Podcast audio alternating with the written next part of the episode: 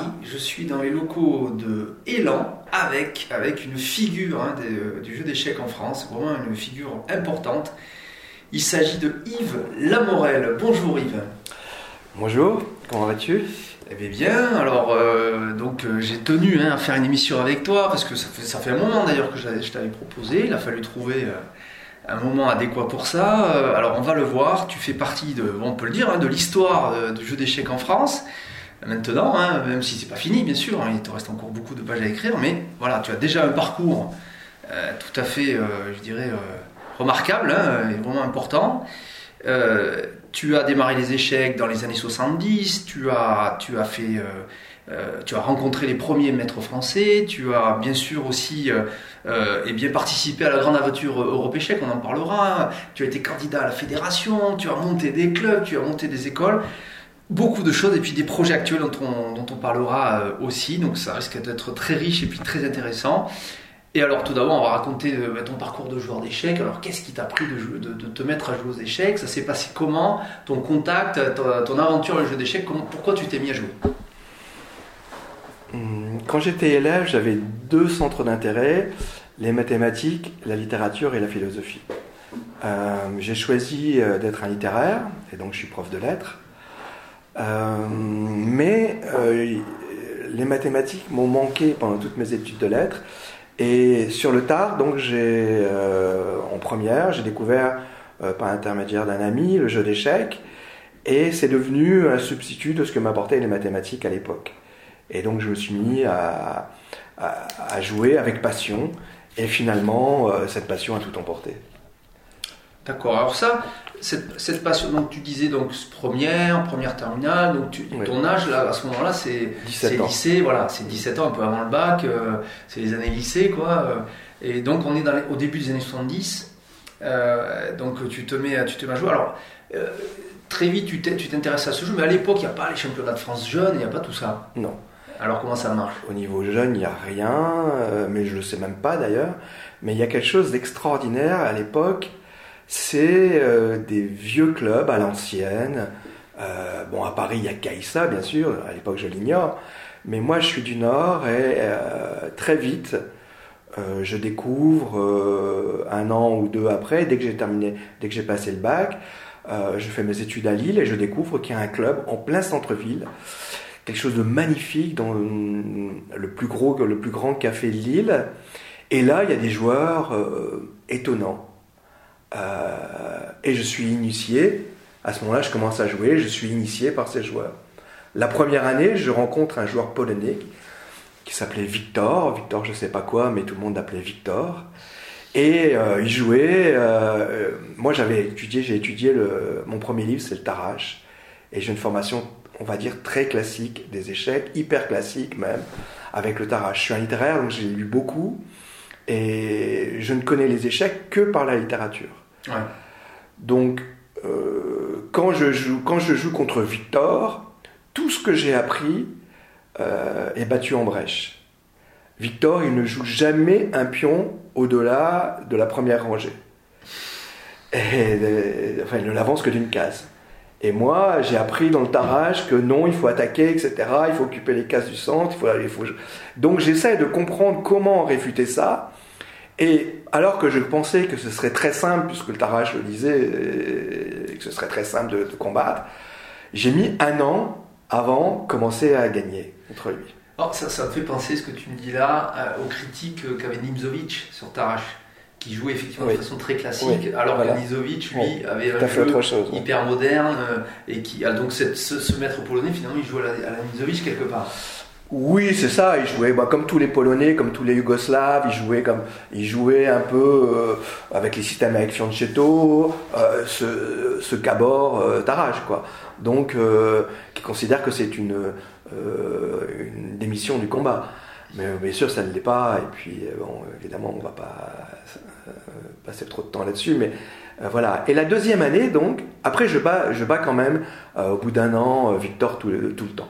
Et donc, je m'attaque. Déjà assez vite quand même. Au bout d'un an à peu près. Mm. Et là, mais j'ai mis un an, c'est énorme quand même. Hein. Mais je, mais je joue tous les jours quasiment. Ah et dans ce club, ce club est ouvert tous les jours Alors là, je mets mes études de côté. euh, la littérature, bon, je suis prof de lettres. Disons que j'ai pas besoin d'aller au cours. Et euh, à l'époque, ça se passe très, très facilement. Et euh, j'ai une telle passion pour la littérature que j'ai pas besoin d'aller au cours pour réussir les examens. Et donc, donc en fait, j'ai tout mon temps libre. Donc pendant un certain nombre d'années, je ne fais que des échecs. Et je suis au club de Lille euh, tous les jours. Et je blitz tous les jours où je, je fais des parties. Et il y a une ambiance formidable. C'est l'ambiance de cette époque. Euh, et et il y a des notables. Alors le, euh, le notable à cette époque-là s'appelle Maître Terry. Alors c'est un vieux monsieur, euh, déjà quand je, le rencontre, euh, mais c'est déjà un personnage extraordinaire. En fait, il laisse, il laisse l'ambiguïté sur ce mot, de, ce nom de Maître Terry. Tout le monde pense qu'il est maître aux échecs, mais il ne l'est pas, il est avocat. Mais c'est un avocat un petit peu particulier, qui était extrêmement riche, qui avait une très grande famille de Lille, qui avait beaucoup d'immeubles. Il n'a jamais eu besoin de travailler dans sa vie. Et donc, il a plaidé une fois, il a vu que c'était pas pour lui, et il a joué aux échecs toute sa vie. Ah tous oui. les jours Ah. au café où j'étais. Et c'était un bon joueur. Et c'était à l'époque, on ne peut pas imaginer ce qu'était euh, l'étude des échecs à l'époque. Il n'y avait pas les ordinateurs, il n'y avait pas de livres, il y avait le Tarrasch, il n'y avait pas de Nimzovitch, il n'y avait pas, il y avait rien, Peut-être euh, un ou deux exemplaires du Philidor qui traînaient, euh, à peine, même pas. à peine. Il n'y avait rien du tout. Et si on voulait travailler les échecs, c'était dans les, les bouquins de en langue étrangère et en notation descriptive. D'ailleurs, moi, tous mes livres, la plupart de mes livres ici sont en notation descriptive. Ça, C'est l'horreur. Et donc, et en plus en anglais. Oui. Donc c'est illisible totalement pour quiconque ici voudrait utiliser ma bibliothèque parce que euh, à cette époque-là, j'étudiais donc ces livres en langue étrangère. Ouais. Et donc euh, voilà, en, euh, Maître Terry, grande figure des échecs lilloises, très si, si les Lillois m'entendent. tout le monde se souvient de, se souvient de lui. Il a été le pilier du club d'échecs en permanence. Et il avait une passion, c'était l'étude. Il ne jouait pas, il étudiait. Pas forcément des études, mais des ouvertures. Et là, évidemment, ça m'a appris beaucoup. Je sais que, par exemple, Maître Terry, il a euh, passé peut-être deux heures par jour de sa vie pendant dix ans à étudier le gambirois. Ah oui. Uniquement. Oh là Et donc, moi, je profitais de ses analyses. Ouais. Et c'est ma formation, ça. Ma vraie formation, elle est là, euh, avec Maître Terry, qui, euh, euh, pour chaque coup, me montrait, etc., mais avec tous les sacrifices qu'il y a dans le Gambit du Roi, qui sont très compliqués à, comprendre, en fait, quand on n'est pas, un spécialiste. Et donc, voilà, et à ce moment-là, je m'attaque au plus fort joueur du club, qui s'appelle Piotro. En fait, c'est un diminutif, son nom c'est un Piotrowski, et lui, c'est un talent euh, extraordinaire, et je n'arrive jamais à le battre. Je bats tout le monde, y compris parfois Maître Terry, mais Piotro, jamais. Et Piotro commence toute cette partie, toutes ces parties par H4. Ah oula, oula, c'est vraiment une époque hyper moderne. Donc, euh, euh, et évidemment, il n'y a aucune théorie, mais c'est un tacticien hors pair, Ah, ouais. en réalité. Hmm. Et, euh, mais il a, il a sa compréhension du jeu. Donc il y a à cette époque des euh, cette manière d'aborder les échecs qui n'est plus, qui n'existe plus maintenant, Ouais. qui est personnelle, où Ouais. chacun a sa manière de jouer. Chacun son, son, son, son, Et, son truc. et quoi, voilà. son- Et moi, C'est une ouverture spéciale, quoi. dans ce contexte, je suis l'intellectuel du, euh, du club et celui euh, qu'on a plaisir à euh, battre Ouais. parce qu'il pense qu'il est plus fort, parce qu'il a étudié, etc. Mais pas du tout, on arrive à le battre. Et Pietro, il me bat pendant un an, je ne gagne pas une seule partie. Ouais. Mais Mais tu es tenace. voilà, je m'accroche j'essaie- et quand je rentre chez moi, je regarde pourquoi j'ai perdu. J'étudie, j'étudie, j'étudie. Et euh, voilà, la deuxième année, j'ai commencé à battre Pietro. Et ensuite, il m'a jamais plus pris une partie. Ah ouais, pas mal. Et donc, ça, ça a été ma, ma vraie formation. C'était au club de Lille, qui ressemblait un peu à ce qu'a été aussi le Café de la Bolée à Paris. Ouais. Euh, voilà, parce ce que c'était. dis là, parce que tu... dans, la, dans, la, passion du jeu d'échecs, le café est toujours présent, depuis le café de la Régence, on le sait. Et encore aujourd'hui, à Paris, et bien sûr le canal Saint-Martin que tu connais très bien, avec Xavier Ravini, cette notion de, de, cette association entre café et jeu d'échecs existe toujours. Et euh, à l'époque, ça s'appelait la taverne lilloise. La taverne lilloise, c'était en plein centre-ville, donc c'était vraiment le haut lieu, rue de Béthune, de, des échecs à Lille, et ça l'a été pendant des années et des années. Et puis après sont arrivés des jeunes joueurs qui ont révolutionné totalement les échecs à Lille. Le premier d'entre eux était médecin, je crois, hélas, malheureusement qu'il s'est suicidé plus tard, mais il a gagné l'Open de Vittel. Alors il faut savoir qu'à l'époque, la Ligue du Nord avait fait sécession par rapport à la fédération, toutes les histoires évidemment de la fédération. Euh, bon, à l'époque, j'y connaissais rien, mais en tout cas, nous, on avait un classement à part qui était lié au Nord et qui était euh, parce que le président de la Ligue du Nord s'était fâché avec euh, avec le président de la, fédération française, qui était Lambert déjà, je crois à l'époque. Et en tout cas, les échecs étaient extrêmement vivaces dans le Nord à cause des Polonais de l'immigration polonaise et tous les Polonais jouaient. Et donc il y avait des tas de clubs dans, dans le nord, dans les mines, etc. Euh, Roubaix polonais, c'était un club très important par exemple. Euh, et il y avait une densité euh, échiquienne qui, malheureusement, je dois dire, qu'il n'existe même plus maintenant. Ouais, qui existait à l'époque. Qui existait à l'époque. Il y avait beaucoup plus de, jeux, de, de joueurs d'échecs, contrairement à ce qu'on peut imaginer, il y a 30 ans que maintenant.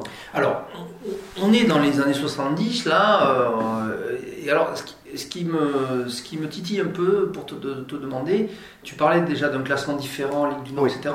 On sait que c'est un peu le début du classement Elo aussi, parce que le, premier classement Elo international c'est 1970. C'est Bobby Fischer qui arrive en premier, euh, et c'est un peu ça d'ailleurs qui les bouge à, faire un championnat du monde comme il faut, parce que ça, ça, montre que bon, le champion du monde est quand même derrière. Mais bon voilà, donc ça pas tout de suite été euh, diffusé dans les fédérations, ce classement Elo, parce qu'il est peut-être un peu compliqué à appréhender au début. C'est quand même une formule mathématique euh, au départ euh, qui sort. disons à l'époque c'était c'était un peu c'était très nouveau et bon aujourd'hui c'est peut-être un peu plus connu et même très connu, appliqué dans tous les sites. Bon bref, mais donc à l'époque il y a il y a déjà un classement Elo C'est un autre classement Alors c'est un classement à part. Ouais. Je peux même, à l'époque, ça m'a même jamais, jamais traversé l'esprit qu'il pouvait ne pas être juste. Euh, alors qu'il ne les certainement pas. Mm. Euh, bon, on gagnait des points quand on gagnait, on perdait des points quand on perdait. On était dans des catégories. Donc euh, moi, je suis, donc j'ai pas été classé pendant très longtemps. Mais vu ma ténacité et le travail que je fournissais, au bout de ces deux années, j'étais un des meilleurs joueurs du Nord et le meilleur joueur de Lille. Parce que forcément, étant meilleur, meilleur des joueurs de Lille, j'étais un des meilleurs joueurs du Nord. Mais là, il y avait, il commençait à y avoir des joueurs qui étaient très forts. Donc j'ai parlé de, de Le Sage qui a gagné l'Open de Vitel, le championnat de France de Vitel. Et je me souviens très bien, c'est l'époque, ça m'a fasciné parce que je n'imaginais même pas qu'il y avait euh, euh, des Open en France ou des choses comme ça. Quoi. Pour moi, les échecs c'était lié à la terre lilloise. Et donc, euh, lui, voilà, lui est arrivé et lui, il avait étudié Nimzovic. Ah oui, bah oui. Alors il jouait d'une manière avec beaucoup d'élégance. C'était un personnage très élégant. Euh, et euh, il jouait de manière très différente. Et pour moi, alors, il avait gagné l'Open du championnat de France. Pour moi, il avait gagné le championnat de France. Quoi. Mm. Je savais pas qu'il y avait. Tu vois et donc, il était, il avait une aura extraordinaire. Et à côté de lui, à côté de ça, il y avait pas mal de joueurs un, joueur qui était de Saint-Quentin, euh, qui s'appelait Chal, qui faisait ses études, qui est décédé maintenant, un autre qui s'appelait Viorek, et surtout un joueur qui avait travaillé beaucoup les échecs, un mathématicien, un prof de maths, euh, qui s'appelait Levaux. Euh, tous ces joueurs jouaient tous les jours en blitz, et c'était des forts joueurs, l'équivalent de 2200 maintenant. Mmh. Et d'ailleurs, ils ont eu, dès qu'il y a eu un classement, ils ont eu 2200 tous. Donc, j'ai j'ai eu un entraînement très, très poussé à cette époque-là, mais c'était du blitz. On jouait plus on jouait, à ce moment-là, je ne jouais plus qu'en blitz. Et donc voilà, ça a duré une, une, certaine période. Le classement Elo dont tu parlais est arrivé à cette période-là, mais comme nous on avait un classement du Nord et que j'étais première catégorie, on est tous passés, tous les premières catégories, on est tous passés au-dessus de 2000. Donc moi, moi je n'ai jamais eu de classement en dessous de 2000. Oui, tout de suite, ton premier classement Elo, c'était Voilà, 2000, c'était issu 2000. donc d'un classement à- par catégorie, en fait, par saut, Voilà, c'est ça voilà. Il y avait des sauts comme Oui, ça, avec voilà. des points derrière Ouais. calculés, on sait pas Qui trop était, que, ouais, qu'on sait pas, on sait pas trop comment. Voilà, et puis... Et euh, donc on et, était, mais qui correspondait quand même à la force. Mais hein, donc on tu as vécu ce, était- ce, ce passage classement. Alors la question qui se pose, je sais que tu as joué des nationaux, euh, ou en tout- donc tu as fini, enfin tu as fini, donc tu découvres euh, cette histoire qu'il y a des Open, qu'il y a, d'autres Ouais. tournois, il n'y a pas que le café, voilà. Il n'y a pas que ce fameux café, tu découvres qu'il y a ça. Alors quand c'est que tu fais le saut et que tu vas rejoindre ces grands tournois Alors, et que tu vas te bien- qualifier, disons. Alors bien sûr, je connais les parties sérieuses, c'est-à-dire que je joue pour les équipes de Lille, et ça c'est très important dans, dans ce contexte de club où on se rencontre, on se connaît tous, et ça n'a rien à voir avec ce qui se passe maintenant et depuis 20 ou 30 ans. À l'époque, euh, quand on se déplace, on est reçu. Hmm. C'est-à-dire que on a, euh, tout le monde nous attend, on nous déroule le tapis rouge, on nous offre le café, on nous invite parfois au restaurant. Euh, c'est toute une époque euh, révolue. C'est euh, voilà, c'est gentleman, quoi. oui, c'est difficile à, à- à expliquer parce que c'est tellement loin maintenant euh, et c'est tellement différent maintenant où depuis qu'on est un sport, euh, tout le monde s'affronte. Mais là, c'était pas euh, du tout l'ambiance. Là-bas, c'était pas une, une ambiance d'affrontement. C'était une ambiance de euh, de sympathie, de convivialité euh, exclusive qu'on peut trouver effectivement, qui était le le pendant de ce qu'était le bistrot. C'était, il n'y avait Ouais. pas, il y avait pas de rupture entre le bistrot et la compétition. Maintenant, quand on joue au bistrot, c'est amical, c'est sympa, et quand on va en compétition, c'est l'affrontement. Il y a une rupture. Mais à l'époque, c'était la même chose. C'était, euh, la continuité euh, naturelle. Et donc, euh, mais bon, euh, il n'y avait, y avait pas beaucoup d'open, voilà. Et j'ai fait effectivement les premiers championnats de France. Je crois que mon premier championnat de France a été au Touquet. Donc là, en open, tu veux dire En ici open. Là, voilà. Et c'est ça qui te permet de progresser plus vite aussi? Il y avait deux grands open. C'était le championnat de France, qui était très important, hein, qui réunissait 1000 personnes déjà. Ouais, ouais. Et il y avait Bagneux, Ouais. qui était un très fort open, où là, où c'était, où là, on rencontrait des joueurs euh, de l'étranger. À l'époque du mur de Berlin, je vous parle de, je parle de ça, il y avait le mur de Berlin, donc à rencontrer des joueurs de l'Est, Ouais. c'était pas du tout facile. Et le niveau était extrêmement faible, je ne savais pas. hein. Moi, évidemment, j'étais parmi les meilleurs, mais je savais pas que mon niveau, que je ne savais rien. en réalité. Mais euh, même si, euh, effectivement, je On ne ne, savais sait rien. jamais, on ne sait jamais que l'on sait rien. Oui, voilà, c'est exactement ça. Et, euh, mais j'ai fait quand même mes heures d'études avec Maître Terry sur le gambirois, sur les italiennes, sur les gambis, etc. Mais c'était mon travail personnel, mais c'est limité quand on n'a que sa propre information. Et, et quand on y met- quand même, parfois je pense à cette vie qu'il a eue, quand même, ce- euh, maintenant, tout ce qu'il a découvert en une vie, on le trouve en, en cinq minutes. Hmm.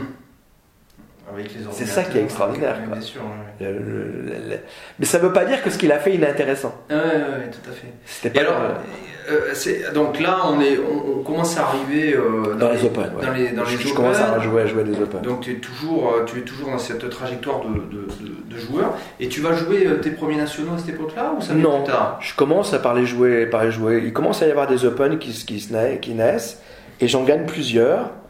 Euh, je gagne celui de Douai et après je gagne celui de Béthune où je détrône euh, le favori du tournoi qui était Richard Goldenberg, qui était l'étoile du Nord à l'époque, parce que la ligue était, grande, elle réunissait aussi la Picardie, c'est-à-dire il était d'Amiens. Et euh, je bats Goldenberg. Et là, on commence à me connaître. Et euh, voilà, je commence à gagner des, des Open. Mais bon, à l'époque, c'était pas comme maintenant, c'était facile. hein. Il n'y avait pas d'étrangers, ou très peu. Bon, dans le Nord, il y avait quelques Belges, mais ça n'allait pas très loin. Mais bon, euh, mes victoires m'encouragent évidemment à continuer. Et donc, je me mets à travailler. Je mets... Et je commence à travailler donc la littérature étrangère, en espagnol, en anglais. euh, euh, voilà, je lis euh, et euh, bon, ça porte ses fruits évidemment. Et, là, euh, toute une génération, euh, on est de la. euh, et ce qui, évidemment, ce qui m'a porté, comme tout le monde, à découvrir le c'est c'est Fischer. Enfin, ah oui. évidemment. Moi, je commence à jouer juste après Fischer. Ou en même temps même. Et ma Bible, Mm. ma Bible de toute cette époque, c'est les 60 meilleures parties de Fischer, comme tout Ouais, le monde. ouais. Hein. Et donc moi, mon répertoire, c'est l'Est indienne de Fischer. J'ai jamais joué autre chose dans ma vie. Et E4, évidemment, de, de- puisque Fischer considérait, qu'après, après le tarage, donc euh, j'ai joué E4 parce que Fischer considérait que c'était le seul coup possible à l'époque. Disons, au moment des 60 meilleures parties. Après, il va changer, je sais pas du monde. Il mais- disait même que D4 c'était pour les poules mouillées. hein. Voilà, exactement. ça, hein. Donc jamais j'aurais, en étant jeune et Fischer euh, décrétant que D4 sont pour les, c'est pour les poules mouillées, jamais j'aurais joué D4. Ouais, ouais. Et je suis comme beaucoup de joueurs Est-ce qu'il d'ailleurs hein? Je ne sais pas, mais euh, euh, après lui-même il a joué D4, donc euh, Il a pas joué, il a joué C4. c'est 4. C'est pas pareil. Il a pas voulu se dédire. même, même Mais si bon, on- voilà, Ouais. donc c'est.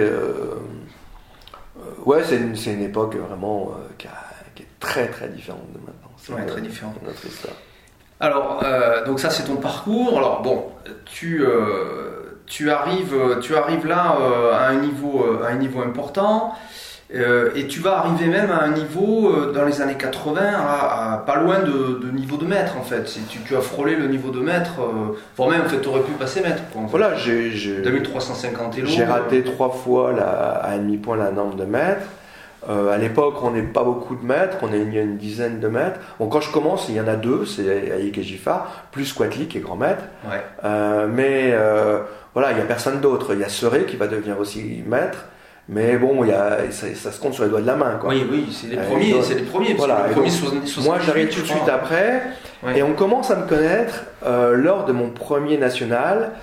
Euh, on dé- la fédération décide de changer euh, le système en 83 Ouais. à un championnat de Belfort. Euh, la fédération décide de faire du national un tournoi fermé. Elle a eu raison d'ailleurs. Euh, et à ce moment-là, je, je gagne ma sélection, la- parce que ça, ça se gagne ces sélections-là. Je gagne ma sélection par l'accession, par l'accession Ah, voilà. Ligue. Parce que j'étais responsable. Donc j'étais meilleur joueur de- du Nord. Donc j'ai fait l'accession Ligue. Je suis premier ou deuxième, je crois, deuxième de l'accession Ligue. Ouais. Et je gagne euh, pour les deux premiers. En je gagne championnat régional. Quoi. Voilà, je tu gagne. finis vice-champion régional et ça te permet de Non, te non, je gagne, je suis champion régional et je gagne le championnat de France des champions régionaux. Et tu gagnes le championnat de France, c'est champion Je suis, enfin, je, je gagne pas, je suis deuxième. Deuxième. Et, euh, et donc je passe euh, au national. Je passe euh, au, au- voilà, au national. Et c'est Belfort, mon premier national. Et là, pour la première fois, la fédération décide que c'est un système fermé. Ah oui, C'est-à-dire un 16, euh, 16 joueurs, 15 rondes. 16 joueurs. Et euh, voilà. Et donc là, et là, je connais bon, tous les joueurs. Je fais partie de l'élite. Et avec là, donc en 83, il y a quoi? Il y a deux maîtres internationaux. Voilà, voilà. Même pas encore. Et alors c'est extraordinaire parce que dans ce championnat, Ouais. je fais un résultat euh, pas terrible, je crois que je fais euh, euh, 30 ou 40% des points, mais je ne gagne que deux parties, c'est contre les deux champions de France près des années précédentes. Ah, tu as battu les, Les deux, deux derniers, c'est-à-dire Bah, Haïk et Giffard. tu as battu Haïk et Giffard, les deux premiers maîtres Et là- internationaux de l'histoire de France. Voilà. Et qui jouent et qui sont champions en titre à l'époque. Et qui devient champion en 83 Herbe, Herbe et, D'accord. et, et je crois qu'il y a un match entre Herbe et Haïk après, Ouais. mais c'est Herbe qui et c'est Herbe qui domine le, le- le tournoi. Bon, ça fait plaisir quand même. Premier national, tu bats les deux champions. Oui, voilà, T'es ouais. revenu avec les lauriers quand même. euh. Oui, oui. Et donc là, je suis très connu à ce moment-là. à Ces cause de ça. parties-là ont dû être analysées à fond. hein. Voilà. Et à ce moment, oui, oui, c'est des Italiennes. Donc euh, là, c'est pareil. J'utilise en fait euh, les connaissances que j'ai acquises en travaillant en Nimzovic, surtout sur l'italienne. Euh, et donc, je, je, je me cherche. J'ai pas de. On est, on est très loin du jeu moderne, du jeu de maintenant. Euh, mais euh, et je bats euh, Giffard. Alors là, c'est très important. Parce que après, ça- il y a une histoire, on a notre propre histoire qui, a eu un rebondissement encore il y a une semaine. Ouais. Et c'est la première fois, je le rencontre et je joue. Il me joue une sicilienne, E4, C5, cavalier F3, E6. Je joue C3. Il joue D5, je joue E5. Et là, euh, il me laisse faire D4 et on, on transforme dans une française. Ouais. Donc on rentre dans une Française française, d'avance. français d'avance. La Nimzovic parfaite. Il tombe sur. Il, to- Oui. il vient sur mon, sur mon terrain. C'est vrai Et, Ivanovic, et lui, il n'est pas du tout, euh, il n'est pas du tout au fait de, de la française. C'est un jour de sicilienne, Ouais. et je le bats euh, relativement facilement euh, parce que je vois qu'il comprend pas du tout euh, cette française qu'il a Mhm. jouée. Euh, et je vais plus jouer d'ailleurs avec lui pendant euh, 30 ans. Et je l'ai rencontré à Saint-Quentin l'année dernière et aujourd'hui et cette année euh, à Paris. Mais voilà. Alors, ce qui est amusant, ben, je le dis tout de suite, c'est que euh, euh, je l'ai rencontré la semaine dernière. On a rejoué la même partie. Ah, c'était Le 4, ah, il a C5, voulu- cavalier F3, E6, C3. Il a voulu reprendre ça. Et main. là, au lieu de jouer D5, il a joué cavalier F6. Ah oui, d'accord. Il s'est rappelé? Je sais pas. Vous n'avez pas parlé après la Non, partie j'ai pas parlé parce qu'en fait, euh, c'était une grosse partie d'attaque et j'ai gagné. Euh, une deuxième fois cette, cette partie, il était, pas- il- bon, je comprends qu'il est, bon, il est très très sympa et très Bien fier. sûr, oui. Mais euh, bon, il pensait pas perdre cette partie. Surtout qu'il m'a battu à Saint-Quentin l'année dernière pour le championnat, de- euh, il y a deux ans, pour le Vétéran. championnat de France vétéran. Ah ouais, que, voilà. Donc c'est beau quand même, voilà, tu fais, bon, c'est quand même une belle histoire, donc tu fais euh, un des premiers nationaux euh, 83 où il y a euh, des titrés, vraiment, des maîtres internationaux en France, alors que c'est assez récent, puisque Oui. le premier, donc je crois c'est AX, ça doit être en 78 par là, Oui. ou 77, je sais pas exactement la date, mais enfin on est, voilà, on est, tout, on est au début de, de, de la poussée, euh, de la poussée euh, vers le haut des échecs français. Tu fais partie de cette génération qui, euh, euh, qui, euh, qui se passionne pour le jeu et qui va derrière accoucher des lotiers euh, et compagnie, parce que c'est ça, hein, C'est c'est cette, cette, cette, cette- cet intérêt fort et tout ça a été poussé par Fischer, quoi, voilà, d'où l'importance effectivement de Bobby Fischer, tu fais bien de, de le rappeler. Et ce qui a duré longtemps, parce que je peux dire moi-même, ayant appris même dans les années 80, c'est Fischer aussi qui me passionnait, bien que c'était le début des Kasparov aussi, et donc forcément il y a un peu un mélange des deux. Mais, euh, mais d'ailleurs, Kasparov a un style fichérien, il faut dire que voilà, donc euh, Absolument. forcément ça nous fait deux, deux rappels là, Tout à fait d'accord euh, ben oui, complètement. Et donc alors, donc ça c'est fascinant, tu vas en jouer deux autres nationaux. euh, nationaux, Oui, je vais jouer. euh, alors, si ma, ma- il y a Alès et. Dans la euh, foulée ou Et Clermont-Ferrand. Oui, dans la foulée. Dans la foulée. Donc trois d'affilée, trois d'affilée. Ouais. Avec Alès le meilleur résultat qui finit. Alès, Alès, je fais un c'est la même chose. Je fais 50% à Alès, mais c'est un open là. C'est- C'est-à-dire un open, euh, il y a une- soixantaine, cinquantaine de joueurs qui ont été sélectionnés, mais euh, c'est une forme, enfin c'est pas un open, mais c'est un système suisse. Ce n'est pas un système fermé, c'est un système suisse. On revient au système, au, système suisse. C'est là euh, qu'a ce fameux épisode où Quatli met son poing dans la gueule d'André. Ah, c'est ça, c'est dehors du C'est championnat. là, c'est ce championnat de Ah, France-là. je croyais que c'était un tournoi, moi. euh, Et moi, Ah oui, quand même, je fais Ouais. euh, mon immortel pendant ce, ce championnat. Ah, Et tous ceux qui ont vécu ce championnat le savent. Quatli m'a dit, c'est la plus belle partie du championnat. Euh, je la joue contre René, contre Olivier René, une Est-Indienne. euh, deuxième grand maître, deuxième grand maître français de l'histoire après mec très fort déjà à l'époque, Ouais. mais pas encore grand maître, je crois. G3, fou G2, Cavalier F3, une Est-Indienne euh, mon premier, donc Ouais. pour lui. Moi, je joue l'Est-Indienne aussi, et je joue. Là, j'ai découvert d'autres, d'au- une autre littérature. J'ai, j'ai lu euh, Le Bronstein, Zurich 53, et je suis passionné par l'Est-Indienne de, telle que la joue euh, Bronstein. Mm. Euh, et là, c'est la même chose. René tombe dans, euh, dans ce que j'aime. Dans, euh, bon, je, c'est pas de la récitation du tout. Hein, il s'agit de, Dans les de thèmes comprendre les idées. Mais c'est des thèmes que je, je maîtrise parfaitement cette ouverture. Et, et je bats avec un, un sacrifice de pièces positionnel que je fais au milieu de partie qui, et qui n'aboutit que, que 30 coups plus tard. Mais je gagne cette partie. Quoi. Et, donc je suis très content. Mais en fait, mon résultat n'est pas extraordinaire. À cette époque-là, je commence à plafonner. Et alors là, c'est le début de, euh, d'un plafonnement que je vais avoir. Je vais plus savoir comment progresser.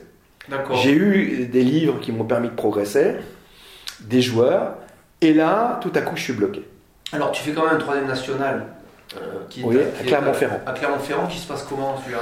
Ah, c'est bien, 50%, quoi. Je suis un 50%. joueur, voilà, je suis un, je suis un joueur de ce niveau-là, c'est-à-dire, je reste dans la, dans l'élite, mais en fait, je, je suis en train de, sans m'en rendre compte, je, je, je, je vois, il y a toute une génération qui arrive, Ouais, et moi, je commence à, à vieillir, ouais. et euh, voilà, je me maintiens à 50%, je suis, à- je suis, mon élo est autour de 2300, mais euh, en réalité, maintenant je me rends compte que j'avais, euh, j'étais totalement nul. Je m'en étais déjà rencontré, je m'en étais déjà euh, rendu compte parce que j'étais, je faisais le tout l'hiver, je faisais le tournoi de Ramsgate, qui était un très beau tournoi, un, un très grand classique avec Hastings, qui étaient les deux grands tournois d'hiver qu'on faisait à l'époque régulièrement. On avait notre parcours. Alors évidemment, il fallait, faire que ça pour pouvoir les faire, mais voilà, on faisait que ça. Et donc, euh, une fois, je vais à Ramsgate avec euh, Manouk, qui, avait été champion de France, Thierry euh, et Gilbert Grimbert. Bon, on est très potes. alors, Ramsgate, c'est un truc extraordinaire, c'est un tournoi où le, le responsable, enfin le directeur du tournoi, il tient l'hôtel. Il tient un hôtel et le tournoi se fait dans l'hôtel. Et donc, on est à la fois euh, client de l'hôtel, client du restaurant et, euh, et joueur de l'Open. Et ça se passe, le- le- d'ailleurs, le, le tournoi se passe dans le restaurant. Mais l'Open est très fort. Moi, je joue Hudson, je joue, euh, je joue des joueurs qui sont très forts. Tous les grands, tous les, tous les, toute la grande génération euh, anglaise euh, fait ces tournois-là. Et donc, évidemment, ils sont plus forts que les Open français. Bien sûr. Et donc là, je joue et je discute avec euh, Grimbert, euh, qui ont des Hello plus faibles que moi. Avec Grimbert, à l'époque, il a une- un Hello beaucoup plus faible que moi, il doit avoir dans les 2150, etc., ou quelque chose comme ça, un petit 2002, je pense. Manouk a déjà un très bon Hello, mais j'ai un Hello à peu près équivalent au sien. Mm. Et euh, mais en réalité, je me rends compte que j'ai pas du tout leur niveau. Mm. Je, je ne connais rien en fait.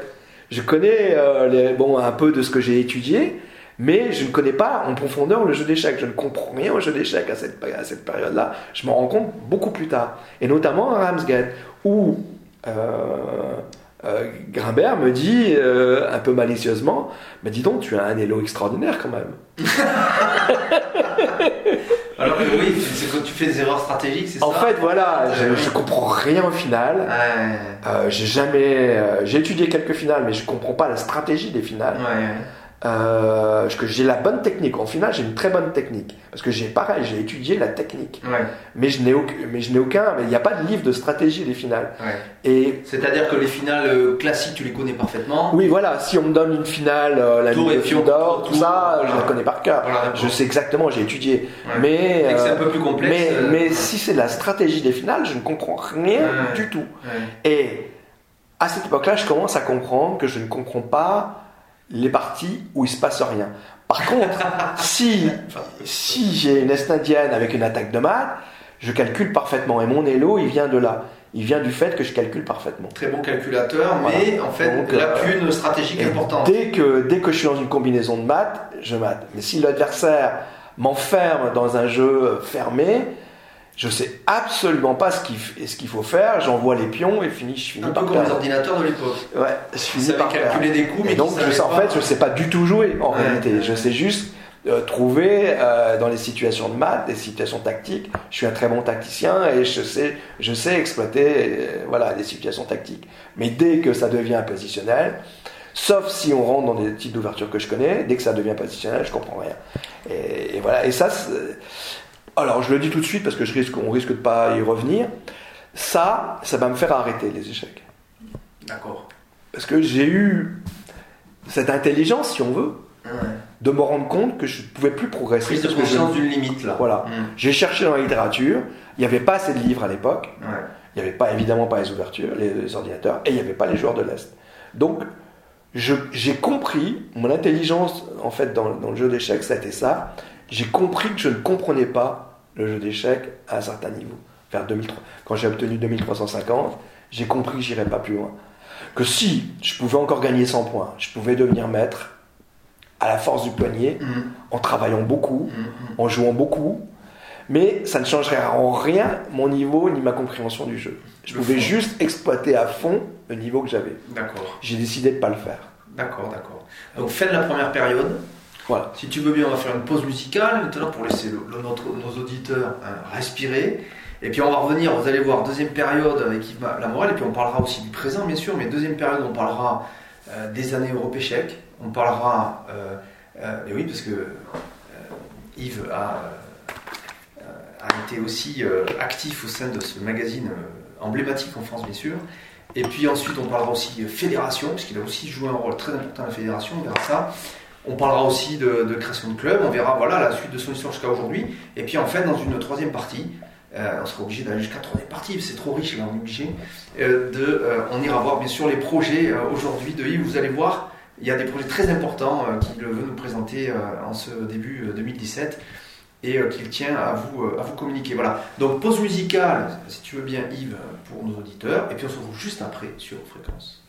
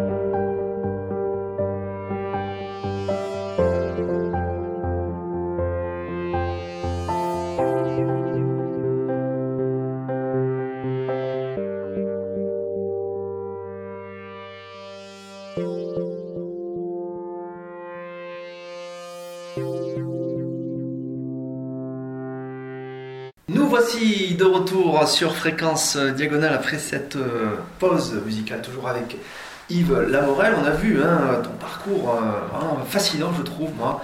Euh, bien sûr, parce que tu es avec voilà, la grande génération des premiers maîtres et grands maîtres internationaux de France. Donc tu as, tu raconté ton parcours dans le Nord. tu as fait trois nationaux avec, avec tu as battu voilà, les, as battu Haïk et Giffard lors d'un même national, ce qui pour l'époque est tout à fait extra. Les deux premiers maîtres euh, français euh, étonnants du titre. En plus, voilà, bon, bref, ça, place quand même, hein, ça, situe le personnage euh, de ton personnage. Alors, tu dis, voilà, on arrive vers ce milieu des années 80, tu plafonnes, tu, tu, sens que bah, aller plus haut que 2350, ça te semble possible, mais pas beaucoup plus, et qu'il te manque quelque chose pour devenir peut-être un joueur professionnel du niveau qui, t'aurait intéressé. Donc tu dis je vais arrêter les échecs. Mais en fait tu n'arrêtes pas vraiment les échecs, tu arrêtes le jeu en tant que joueur. Mais tu vas continuer à te passionner pour le jeu, mais plutôt que cette fois du côté plutôt organisationnel finalement. Euh, pas vraiment euh, organisationnel, pédagogique. Alors, euh, déjà, je, voulais faire un, petit commentaire sur ça, sur le fait a, on a du mal maintenant à se rendre compte à l'indigence du matériel échiquéen de l'époque. Quand j'ai été bloqué, j'avais vraiment rien. Et en réalité, j'ai compris ce qui me manquait dix ans plus tard, quand Dorfman est arrivé en France après la chute du mur de Berlin, et particulièrement avec Yossif, euh, qui a formé Relange, qui a formé des tas de joueurs. Euh, il a, il a mm, donné sa marque à ce moment-là et tous les forts joueurs français, la, génération qui a suivi, euh, n'avaient plus rien à voir. Mais ce qui me manquait, c'est ce que Dorfman a apporté dix ans après. Si Dorfman avait été en France dix ans avant, j'aurais débloqué euh, ce qui m'avait empêché de progresser et j'aurais continué à être, euh, comme mes copains à, être professionnel des échecs. Mais moi, j'ai laissé tomber. Alors mes copains, c'était surtout Gilles Andruet, euh, c'était Eric Prier, euh, voilà, euh, Lagune dans un autre dans un autre registre. Renaud Lagune qu'on a eu sur, sur l'émission, qu'on a fait une longue émission sur tout son parcours, qui nous a raconté aussi, lui, alors les nationaux des années 70, hein, où il a pu jouer à l'époque déjà, qui lui d'ailleurs, lui aussi était dans l'enseignement. tu disais prof de lettres pour toi, mais il, était, il est instituteur. Oui, hein. absolument, je le savais. Et tous ces joueurs, on est des joueurs d'échecs quasi pro, parce qu'on fait que ça, mais bon. Mais eh, on est aussi des joueurs et on passe beaucoup de temps à jouer à tout. Euh, moi, je joue beaucoup euh, euh, au tarot, je joue beaucoup au poker. ce sont des jeux de stratégie, des jeux tactiques, il faut calculer. On a tous des qualités pour ça, et donc on s'impose dans tous ces jeux en tant que joueur. Et, je crois qu'Android, d'ailleurs, dont tu parlais, dont tu étais pro, jouait aussi au backgammon, il me semble. Oui, il joue au backgammon. Manouk, euh, le câble extraordinaire, c'est Manouk. Manouk est champion de France euh, euh, d'échecs. il décide d'arrêter un peu les championnats de les échecs. Il se met au backgammon. Il devient champion de France de backgammon l'année suivante. C'était ça, cette période. Moi, André vient me voir un jour chez moi. Et je suis déjà à Cannes à ce moment-là. Et il me dit Bon, Yves, là, je suis tombé sur. alors là, c'est la Bible du blackjack. Euh, je suis tombé sur la Bible du Blackjack. Euh, je ne sais plus comment ça s'appelle, mais c'est bon, c'est très connu. Euh, c'est le premier grand livre sur le blackjack. et il me dit, je vais gagner contre le blackjack. Je lui dis, c'est impossible. Il me dit, bah, je te défie. Et il m'a ruiné sur une nuit. On a joué au blackjack toute la nuit et il m'a, j'ai fait la banque et il m'a ruiné. On a fait nos, premières normes de maître de, pas de maître internationaux pour moi, mais ni pour lui, mais de, de maître FID, puisqu'à l'époque c'était par, par norme, c'était à Val je crois, c'était en tout cas à la montagne. Euh, donc on était très amis depuis cette époque. Euh, je lui ai gagné une très très belle partie, une estadienne, je me souviens aussi.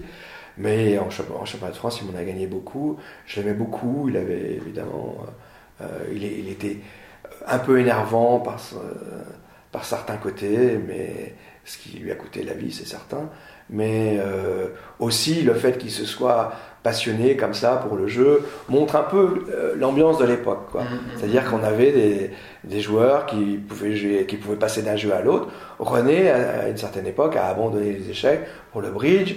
Il y avait, euh, tout le monde avait euh, le talent qu'on avait dans les échecs était, était plus facile entre guillemets à rémunérer euh, dès qu'on changeait d'activité. Et donc on l'a fait. Et moi, à cette époque-là, en fait, je commence à abandonner un peu l'éducation nationale et je deviens un professionnel du poker. C'est-à-dire que je joue à l'époque le poker. On parle poker de maintenant, hein, qui n'a rien à voir, euh, mais euh, le poker fermé. Et je joue quasi professionnellement, et en tout cas, je gagne ma vie avec ça. Et ça dure environ 4 ans.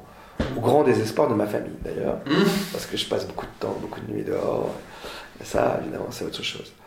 Mais euh, donc euh, voilà, à cette période-là, donc je joue beaucoup, euh, beaucoup au poker, mais j'abandonne pas les échecs totalement parce que je, je suis contacté par Europe Échecs qui me demande d'écrire des articles. Donc à la fin des années 80. ça. Voilà.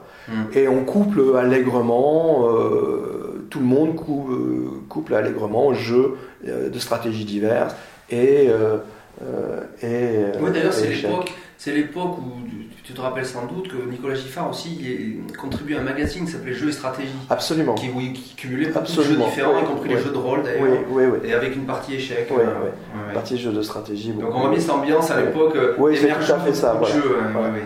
Et je me souviens, par exemple, avec Jean-Renaud Lagune, euh, euh, prier, on faisait des séances de barbu dans les Open, mais c'était monstrueux. Barbus. On jouait toute la nuit au barbu, c'est un jeu hyper difficile, hyper technique.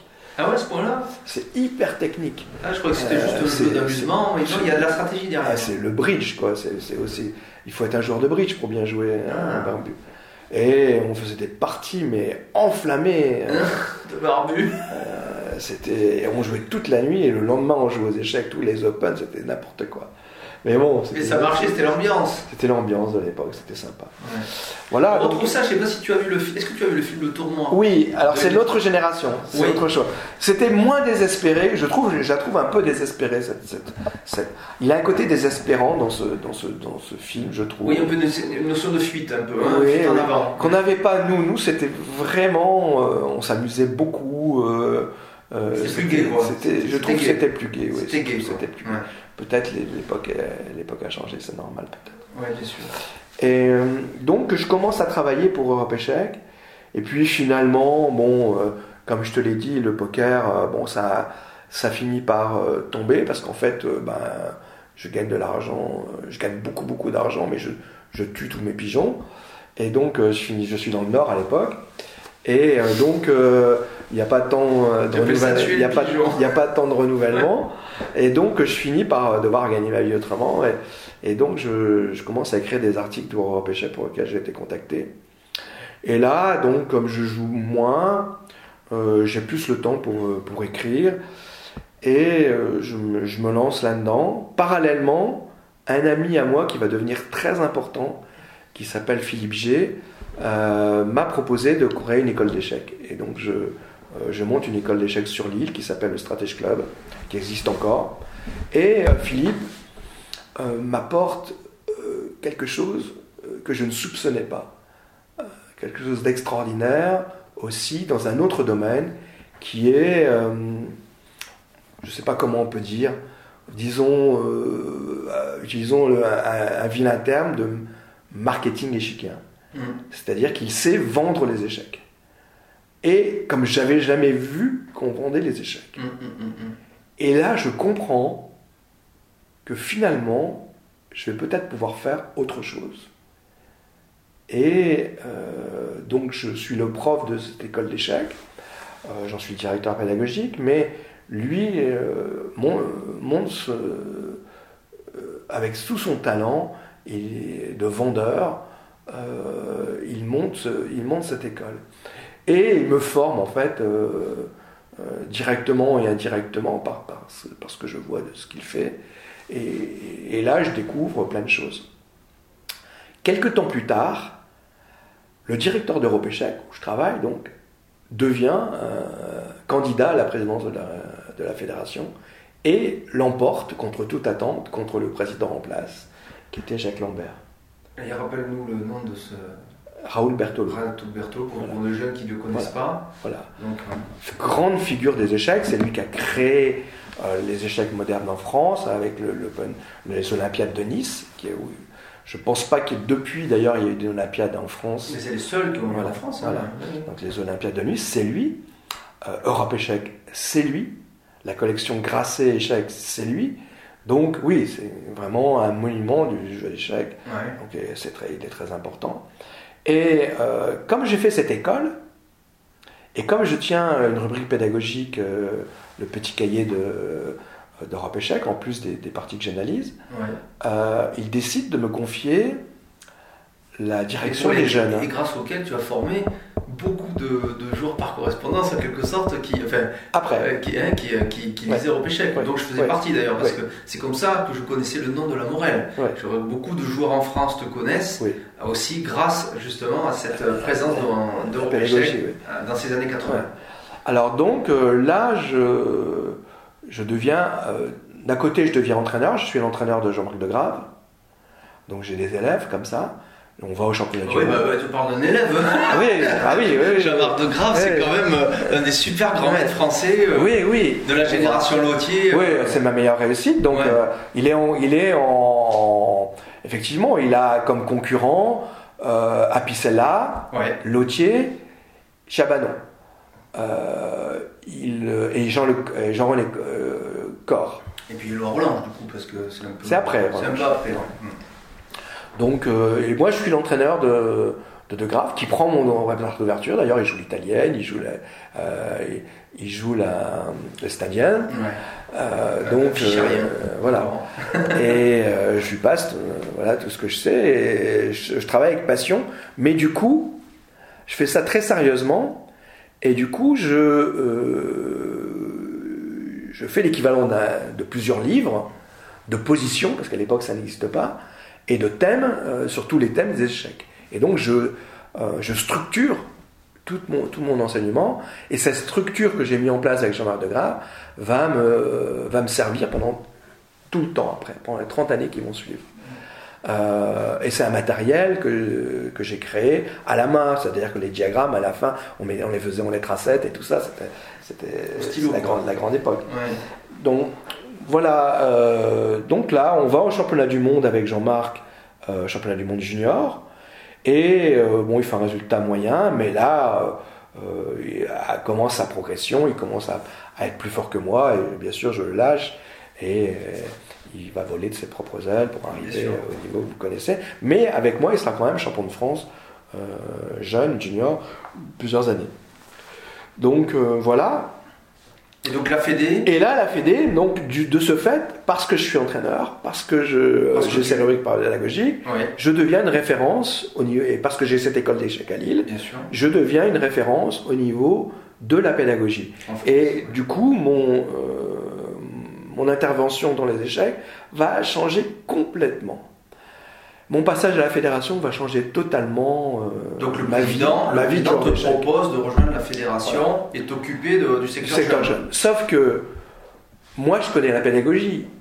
J'ai formé Jean-Marc, j'ai l'école d'échecs, mais je ne connais pas l'organisationnel des échecs. Et euh, mais j'ai mon ami Philippe G, qui lui est un organisateur né. Hmm. Bon, il n'est pas, reconnu, on ne le sait pas, mais c'est. Euh, et en plus, c'est un grand théoricien de la question. Euh, et lui va me former. Donc, parallèlement, j'ai la direction et je suis formé par lui. Et donc, j'arrive à, des, résultats qui sont totalement extraordinaires. Et je fais plein de choses qui existent encore maintenant pour certaines, qui vont complètement transformer le secteur jeune. Tout le secteur jeune actuelle, sans fausse modestie, vient de cette période-là, du travail que j'ai fait, moi, et grâce à Philippe G. Absolument. Je vais vous donner plusieurs exemples.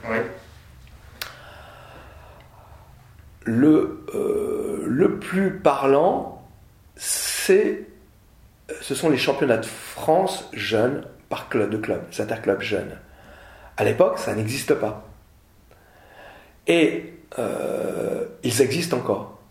Il y a 3-4 000 jeunes qui, qui, qui, jouent les championnats de France euh, interclubs jeunes. L'idée paraît euh, simple. Il existe les, interclubs adultes, on fait les interclubs jeunes. Mais si, quand on est un responsable jeune, on sait que ça n'est pas du tout la même chose. Ça n'a strictement rien à voir. Mm. Les interclubs jeunes, c'est par catégorie d'âge. Mm. Euh, c'est très précis. Il faut deux poussins, deux pupilles, deux benjamins, deux minimes. Pourquoi j'ai fait ça? Il y a toute une. Les gens ne savent pas pourquoi ça a existé. Qu'est-ce qui a fait naître les championnats de France jeunes? Pas du tout pour faire les championnats de France, comme on le croit, à l'image des championnats de France adultes. Pas du tout. C'est qu'à l'époque, et là, bon, je, je vais dire la vérité. Hein, de toute façon, euh, ah. pour, ceux qui sont, pour ceux qui savent, la vérité, alors. qui connaissent cette époque, ils savent ce qui s'est passé. À cette époque, parce que je mets en place ce marketing et parce que je mets en place cette, cette, euh, organisation euh, puissante qui va, qui va donner le secteur jeune maintenant, qui, a mangé maintenant le secteur adulte en, en l'espace de deux décennies, à l'époque, il n'y a rien. Il y a les instits les échecs à l'école. Mm-hmm. Et ceux qui ont le monopole des échecs à l'école, euh, des jeunes, c'est les instituts. Et il est impossible à l'époque de faire sortir les jeunes des écoles. Jusque parce qu'avec Philippe, j'ai cette réflexion théorique de cette manière, parce que j'envisage de manière théorique cette question, que j'y suis arrivé. C'est-à-dire que j'ai créé, par exemple, les interclubs jeunes qui prennent deux petits poussins, deux poussins de euh, de euh, pupilles, des élèves de l'école primaire, pour le pupille première année, couplés avec des, collégiens. Du coup, les profs qui ont des échecs dans leur classe n'ont pas les petits, et les instits n'ont pas les grands. Ah. Du coup, tu ils peuvent plus ah garder le monopole. Ah, ils sont obligés de s'ouvrir. oui, d'accord. Et, ça fait un pont là où il n'y en a pas. Et ça a été un combat. il faut voir le combat que ça a été de créer ça. Je me suis mis à dos tous mes collègues. Oui, mais stratégiquement, c'est bien joué. Tous mes collègues étaient contre moi. Et, et là, hum, j'ai découvert aussi quelque chose de tout à fait nouveau que j'ignorais. C'était, euh, ça a été la, euh, la politique échiquienne, les guerres des clans. Euh, les monopoles qui veulent, se qui, veulent, qui, veulent, qui veulent être gardés. Et c'est vrai partout, je te rassure, c'est pas vrai que dans les échecs. Voilà, hein sauf que. Tu serais dans la métallurgie, tu verrais la. Non, mais si j'étais pas passé par là, la situation serait toujours la même. Mm. C'est-à-dire, les échecs seraient restés à l'école, chez les enseignants. Il n'y aurait jamais eu de club d'échecs jeunes.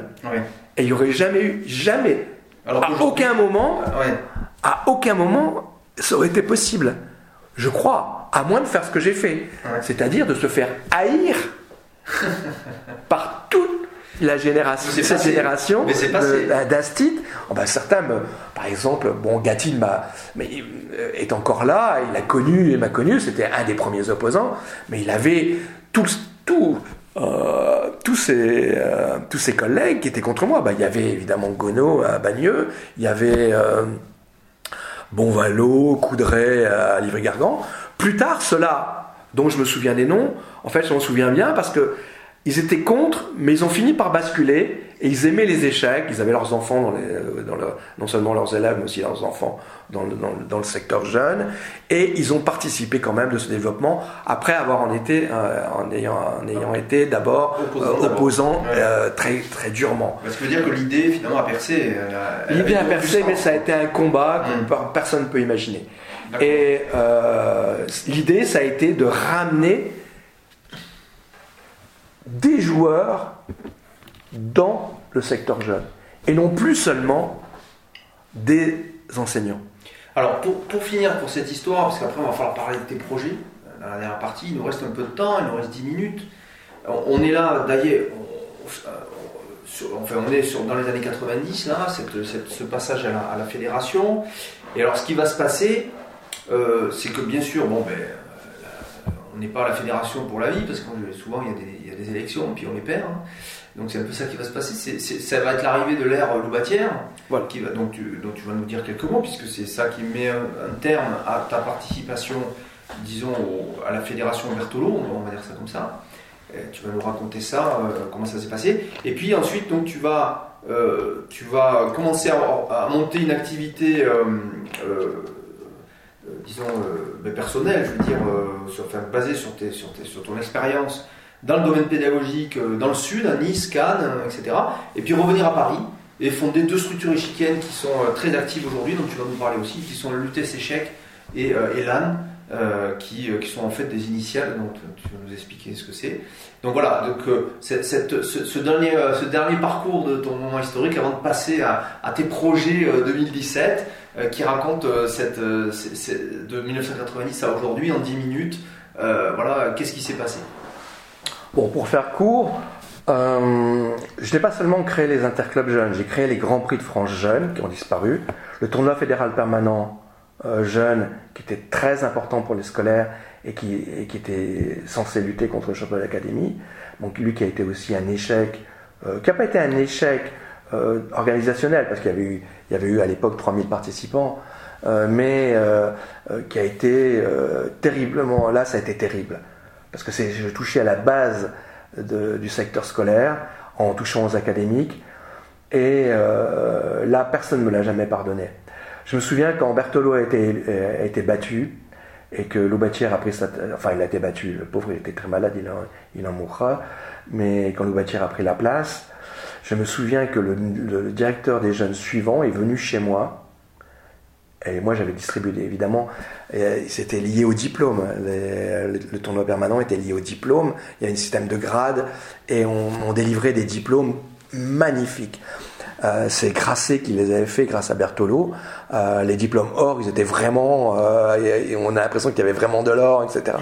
C'était vraiment, ils étaient magnifiques.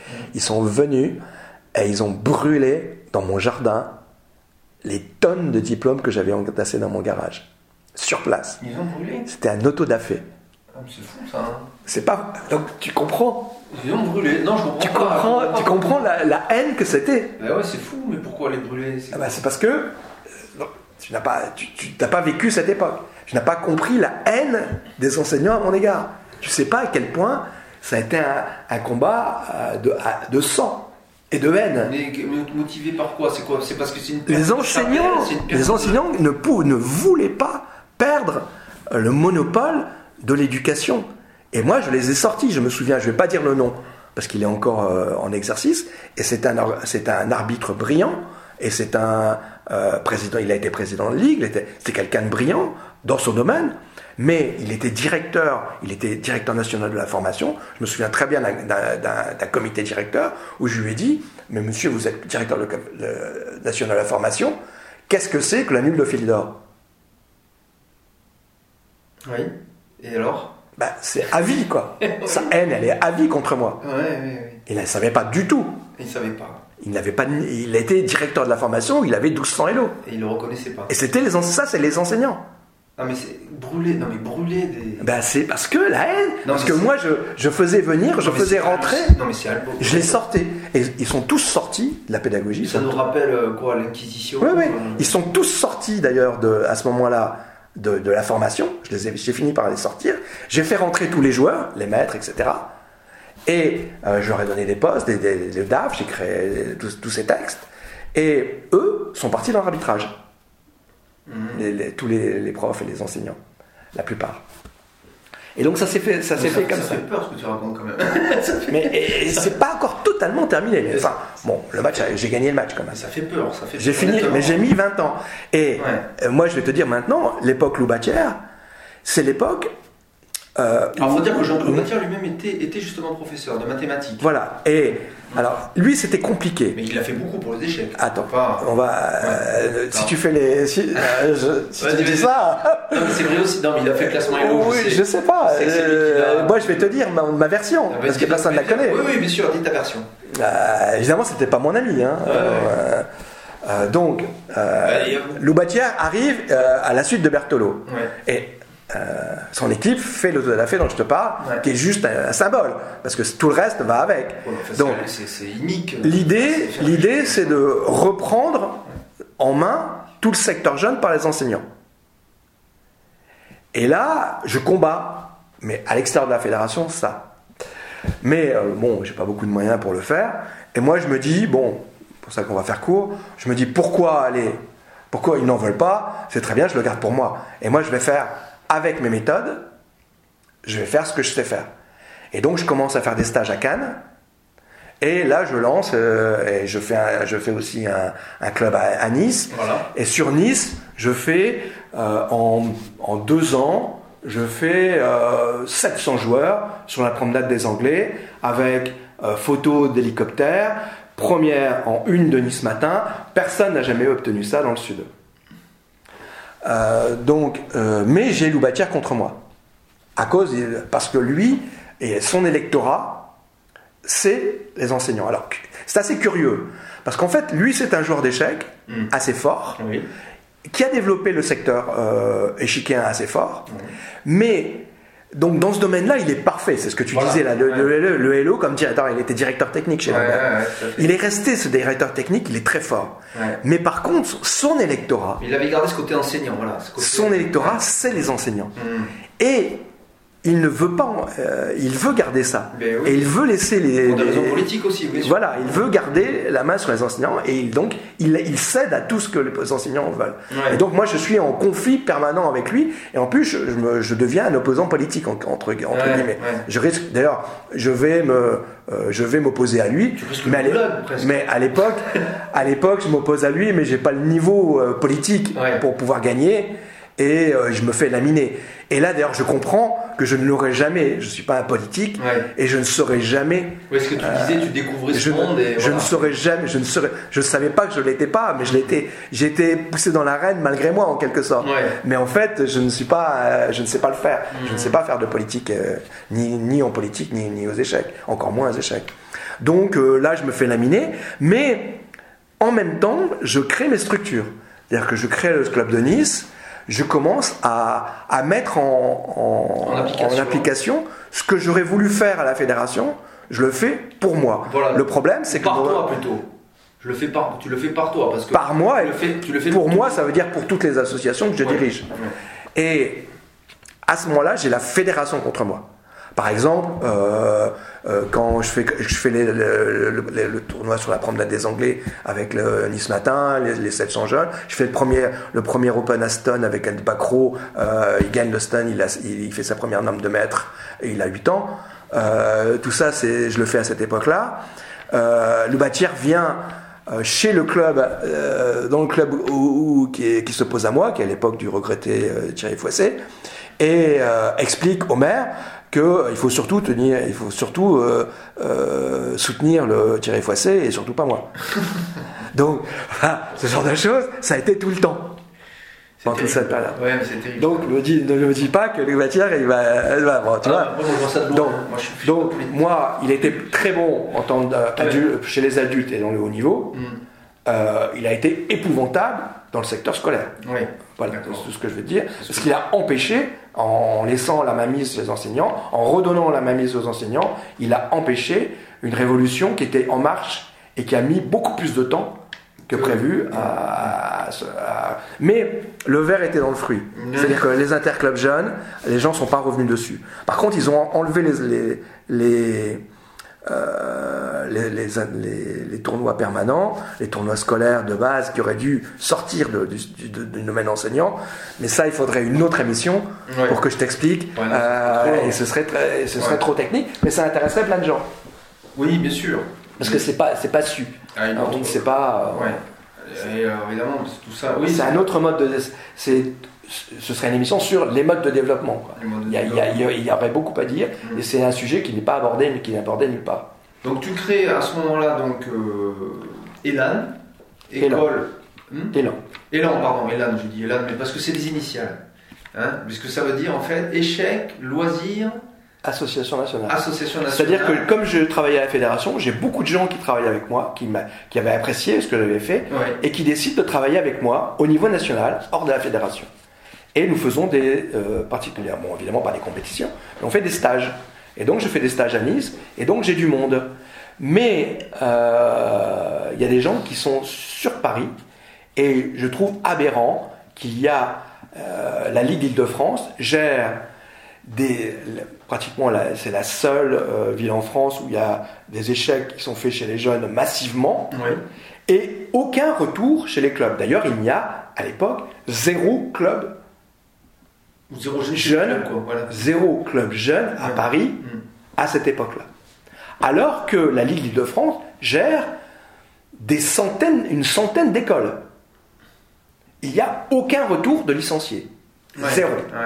ah oui, les fameux, la fameuse question des licenciés. Et là, je me dis, pourquoi je reste à Nice où je suis en concurrence avec Foissé et même avec d'autres gens, dans une petite ville, en plus soutenue par la fédération, alors qu'à Paris, il y a déjà 100 établissements scolaires qui font des échecs, zéro club de jeunes. Alors, il y a tout à faire.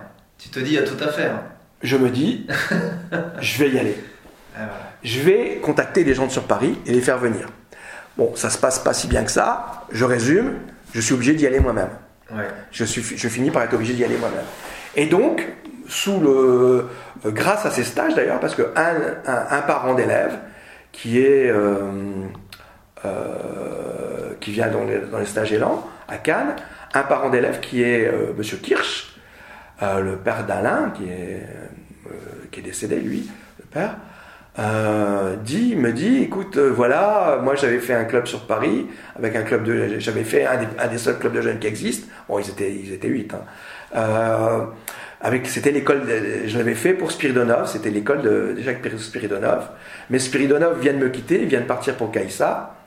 Euh, est-ce que tu pourrais m'aider à faire quelque chose sur Paris? Eh ben, Je lui dis, ça tombe bien. Justement, je voulais faire quelque chose sur Paris. Donc je viens et euh, je développe ton club qui s'appelle comment? Lutèce Échec. Lutèce Échec. Eh ben, vas-y, on va y aller. Et donc moi, je viens sur Paris, je fais Lutèce Échec. Mais parallèlement, je m'aperçois que ce qui est très rentable, euh, parce qu'il faut quand même parler de ça, euh, je sais, voilà une, des raisons pour lesquelles je, suis en bis-bis avec les enseignants dès le départ. C'est que pour moi, euh, les budgets, c'est important. Oui, bien sûr. Pour eux, non. C'est même un crime. Et c'est même, même tabou d'en parler. Mais parce qu'ils sont payés par, par, l'argent public, déjà à la base. donc C'est tabou. Euh, oui, voilà. C'est un sujet tabou. C'est tabou, mais parce que. du coup, voilà la haine, si tu veux. Mais moi, j'ai. Voilà, fils d'épicier, en tout cas, non fonctionnaire. Non fonctionnaire, on va dire. Attends, attends, si, si, je suis fonctionnaire, hein, je, suis prof depuis 30 ans. Hein. Oui, oui. Mais, mais, mais j'ai une incidence. Mais, mais si, j'étais. Ah bah, C'était des périodes. Il y a des périodes, j'ai arrêté, j'ai recommencé. Alors tu, peux, tu peux, comme ça, quand tu es professeur, oui, j'ai, moi j'ai bénéficié de ça. J'ai eu 10 ans de disponibilité. Voilà, tu as, pu, euh, as pu alterner quand tu voulais des périodes d'enseignement voilà, j'ai alterné et des périodes d'investissement arrêté 4 ans pour le poker. J'ai arrêté 7-8 euh, ans pour les échecs. Donc oui, mais par, par, période, je reprends, j'arrête, j'ai fait ça. Ma carrière de prof a été très chaotique. Euh, et donc là, je viens sur Paris et surtout, je vois qu'il y a un marché qui n'est pas du tout euh, exploité, c'est celui des écoles privées. Parce qu'à Nice, déjà, je me suis rendu compte que le marché le plus rentable pour un club, c'est les écoles privées. Alors bien sûr, il y a les subventions. À l'époque, on est au système Loubatière. Loubatière, c'est pour ça que je dis c'est un peu compliqué euh, de, de voir qu'un seul sujet, mais Loubatière met en place le système des contrats aidés euh, pour tout le monde, des voilà. Et moi, j'ai une, vision plus euh, libérale, si tu veux, en quelque sorte, du système, et je vais démarcher les écoles privées mm, mm, mm, sur Nice. Sauf que les écoles privées sur Nice, on n'a pas beaucoup, et on est plusieurs sur le, sur le coup. À Paris, il y a 100 écoles privées et personne. Donc il y a tout à faire. Et je vais, et je fais un tabac direct. Toutes les écoles privées veulent. Et alors, à tel point qu'en 2017, on peut le dire, l'UTS Échec, c'est le, le, plus gros club de, de France. De, France même, en mm. termes de. Et Elan, le deuxième. Oui, c'est tout à fait. Aux, récentes élections, euh, l'UTS avait le, plus grand nombre de voix. D'ailleurs, on a fait exposer le baromètre. On peut, dire que tu avais raison. Non seulement j'ai raison, mais je le prouve. Ouais. Mais euh, si vous voulez, maintenant, si tu veux, c'est pas un système politique. Moi, je suis, je me définis comme un artisan du jeu d'échecs. Ouais, ouais, ouais. C'est-à-dire qu'on me dit, quand j'ai dit ça à Quatli, il m'a dit, mais tu passes pour un industriel plutôt. Mais c'est faux. Même si je gère euh, euh, des, des dizaines d'animateurs et des centaines d'établissements scolaires, je, pour moi, je reste un artisan. C'est-à-dire que euh, ça m'arrive le dimanche d'accompagner une équipe de quatre dans un club de jeunes Ouais. pour faire jouer mon équipe. Ouais. C'est pas impossible. Euh, mais euh, j'ai d'autres ambitions, oui, bien sûr. Et on va y venir justement, je crois qu'on a bien fait le tour et je crois qu'on a découvert beaucoup, beaucoup hein, de, de- alors, pas tout, bien sûr, on peut pas résumer une vie comme ça, bien sûr, hein, mais beaucoup de choses intéressantes que, que, les, que les lecteurs, je suis sûr, auront trouvé euh, très intéressantes et, et tout à fait passionnantes.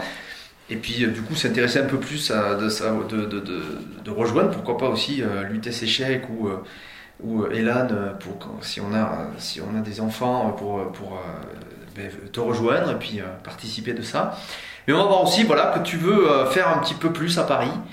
Juste après donc une deuxième pause musicale, on est obligé de faire trois parties tellement c'est riche. Voilà, je, je le sentais dès le début hein, que, ça allait, déraper. Mais non, c'est très bien. On a quelques émissions de Fréquence Diagonale, on en a quelques-unes quand même, qui font trois parties parce que bah, c'est riche et on a envie d'en savoir plus. Donc, deuxième pause musicale si bien, Yves. Et on se retrouve pour la troisième partie où tu vas maintenant, on va parler du présent et du futur. Et on va voir que là aussi c'est passionnant. Tu as des projets, tu as des idées, tu veux faire des choses et on va en parler tout de suite. Voilà. Donc troisième, euh, deuxième pause musicale, on se retrouve juste après sur Fréquence Diagonale.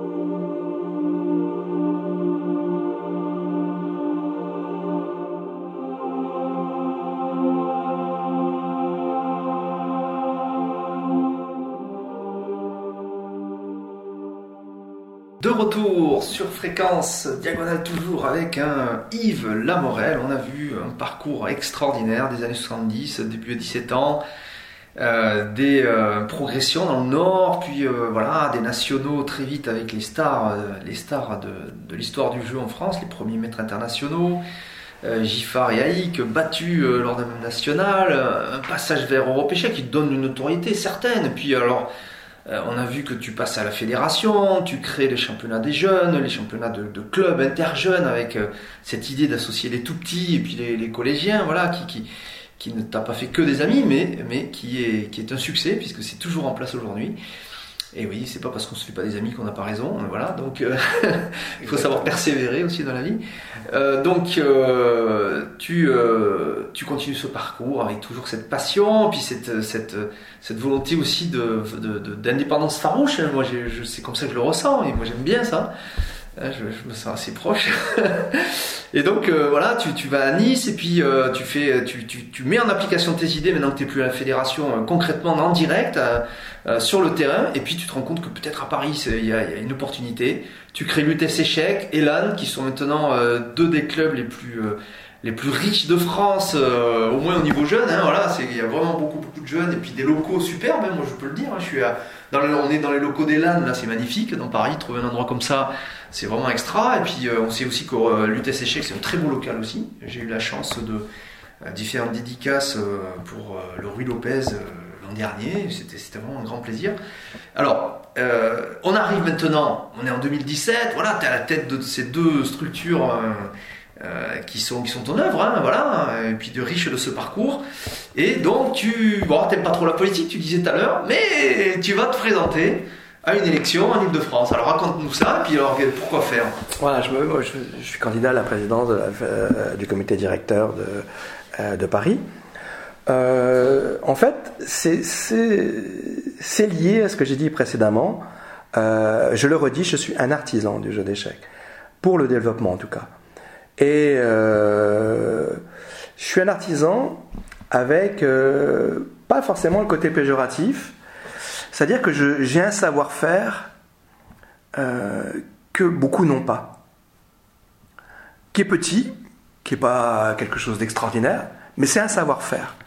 Et tout le monde ne peut pas s'inventer euh, ébéniste, tout le monde ne peut pas s'inventer cordonnier, et eh ben, tout le monde ne peut pas s'inventer euh, directeur de, structures euh, associatives comme les nôtres. C'est pas si c'est pas si évident, contrairement à ce qu'on croit. Et donc je me suis, euh, je me suis fait une raison. Le problème, c'est qu'un artisan, ben, on va prendre une image. Imaginons que je, que je construire une, je suis un, je dois construire une armoire. Ben, j'ai besoin de bois et j'ai besoin d'outils. Si chaque fois que je construis une, une armoire, on me vole mes outils ou on m'empêche d'avoir le bois, je peux rien faire. Or, mon problème, il a été là. C'est que euh, politiquement, pendant toutes ces années, on a cherché à voler ma caisse à outils. Donc, ou m'interdire d'avoir l'accès au bois. Donc, il a fallu, euh, voilà, il a fallu une grande partie de mon énergie a consisté à euh, protéger ma caisse à outils et aller chercher du bois. Mais une fois que j'ai la caisse à outils et le bois, je sais faire, comme personne, apparemment. Alors il y a certainement plein de gens qui peuvent le faire, mais qui ont le savoir, personne. Personne ne sait faire ce que je sais faire. En tout cas, tu l'as démontré. Et je, le montre quand Parce que les idées, c'est une chose, voilà. en pratique, c'est voilà. une autre. Hein. Exactement. C'est pour ça que j'appelle ça de l'artisanat, parce qu'il y a un savoir-faire. Hmm. Il faut le savoir, certainement on peut l'avoir, mais il faut aussi avoir le savoir-faire. Et donc, euh, j'ai fait cette démonstration sur, sur plusieurs décennies. Euh, que je sais faire où que je sois, même si tu me mets dans un village du centre de la France, je ferai une grosse structure. Parce que je sais le faire. Tu sais faire. Elle est très simple, mon idée est très simple. Il me faut des structures scolaires. Bon, il y en a partout. Je commence une initiation aux échecs et je crée le modèle économique qui permettra à ces élèves de sortir de l'école pour venir faire un, pour devenir un club. de sport. Parce que je crois fondamentalement, parce que j'ai la passion, comme n'importe quel artisan, j'ai la passion de ce que je fais, et j'ai la passion du jeu d'échecs, Et je crois que comme cette flamme qui m'a gagné quand j'étais jeune, quand j'ai découvert le jeu, je crois qu'elle est transmissible à tous, tous les jeunes. Et donc quand un jeune, euh, pour moi, quand un jeune est initié au jeu d'échecs, je sens, je, dois, je me dois de le faire venir en club mhm. et continuer. Et c'est euh, de lui apporter cette richesse pour la vie. Moi, je suis un pédagogue, je suis un parent, j'ai trois enfants, j'ai toujours pensé de cette manière. Sauf que maintenant. D'ailleurs, tu, tes enfants jouent. Oui, bien sûr. Je crois que tu as, en as au moins deux qui jouent. Hein, Trois, les trois les jouent. Trois, les trois jouent, hein, dont une fille d'ailleurs aussi. Deux filles. Deux filles, les deux, les deux filles jouent aussi. Les deux filles Ce qui est plus dur en plus, parce qu'il y a moins de filles qui jouent ouais, que, bon, de ils, sont tous, ils sont tous dans le chaudron, et puis Julien, Julien fait plus que jouer, puisqu'il me succède à Lutas Échec. Ouais. Et avec un très bon niveau d'ailleurs. Euh, 2300, ça va. Il m'a dépassé. Ouais. Il a dépassé le plus gros Elo que j'ai eu. Et les filles aussi ont un bon niveau. Oui, un, peu moins, un peu moins. Niveau, quand même, hein. 1700, ouais. Camille, elle doit 1700, 1800 et Aude à 1500. Là, j'ai jamais beaucoup progressé. Alors que c'était la plus douée. Euh, voilà, donc, faut avoir envie, c'est ça. Et donc, euh, euh, voilà. Donc maintenant, euh, pourquoi euh, le comité départemental? Bah Parce que, euh, voilà, je, je, je, vois que les choses sont faites, ont été faites, pour moi, en dépit du bon sens, à Paris. dans ce domaine. Quoi. Et donc, voilà, j'ai décidé de me présenter. Euh, bon, je ne vais, pas, je vais pas rentrer dans les détails, hein, encore une fois, c'est un, un, peu technique, donc je ne vais pas rentrer là-dedans. Mais euh, voilà, par exemple, si une injustice est créée par, l'organisation, par une organisation politique du jeu d'échecs à Paris, comme le, comme le comité départemental, voilà, euh, cette injustice nuit énormément à tout ce que je fais. Parce qu'évidemment, elle ne nuit pas un club d'adultes, au club d'adultes de Paris. Mais par contre, moi, elle me nuit directement parce que je dois rendre compte à des centaines de membres de pourquoi c'est comme ça. Mm. Or, je n'ai pas la réponse. Puisque c'est ou de la malveillance ou de la compétence. Ou de la jalousie aussi, peut-être. Ou de la jalousie. On ne sait jamais, on n'est pas à l'abri de ça. Donc, euh, à partir de là, je suis, par, euh, malgré moi, obligé d'être, euh, d'avoir une ambition politique, c'est-à-dire de, de diriger. Malgré ah ça c'est énorme. Malgré de, ah de diriger le département, malgré moi, parce que c'est pas la base que je veux faire. Mais maintenant que j'ai décidé que je ne pourrais pas faire autrement, et pour protéger aussi ce que j'ai fait, et pour protéger la suite des événements, parce que je pense que ça nuit beaucoup, euh, j'ai décidé de prendre les choses en main. Il faut voir aussi que la situation a changé pour moi. Euh, j'ai été challenger pendant très longtemps. Depuis euh, quelques années, depuis une décennie, je suis leader sur Paris. La situation est différente. Ah, donc je suis, je, suis je suis jalousé, comme tu l'as dit. Euh, on et donc, toujours quand on a du Oui, et donc, mais voilà, mais, mais comme les, organismes politiques ont, ont, la possibilité de nuire, de me voler ma casse à outils, mm. ou de m'en enlever quelques-uns, ou voilà, euh, de freiner. Euh, voilà, ou de m'empêcher de mon approvisionnement en bois. Enfin, Donc, à partir de ce moment-là, je me dis, oh, halte barrière, et euh, bon, j'y vais, quoi. Mm. Et une fois que, une fois que j'ai pris cette décision-là. Mais quand on fait la politique comme ça, je, je, pense aussi qu'on le fait. non seulement bon, pour, par rapport aux problèmes qu'on peut avoir pour son activité, mais quand on le fait, normalement, c'est bénéfique aussi à tous. Oui, c'est mettre en place un système qui permet à, à, tous les, à, tous ceux qui sont euh, partie prenante d'avoir de, un euh, d'être placé en situation égale devant le, devant le problème. C'est exactement mon idée. Mm. C'est que euh, voilà, et ce que je sais, je vais le mettre en place au niveau Paris.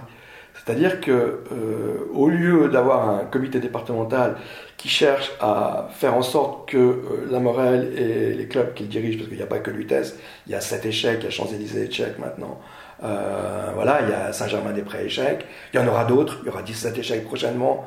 Euh, il y a des clubs qui sont issus de, euh, de la mouvance de l'État échec. Il y a Alain Kirsch, dont le père est le fondateur de l'État échec, qui dirige Philippe d'Or échec. il y a mon fils qui dirige Butchemont échec avec sa femme. il, y a, des tas de clubs qui sont liés à ce qu'on a fait. Il n'y a pas uniquement l'État échec.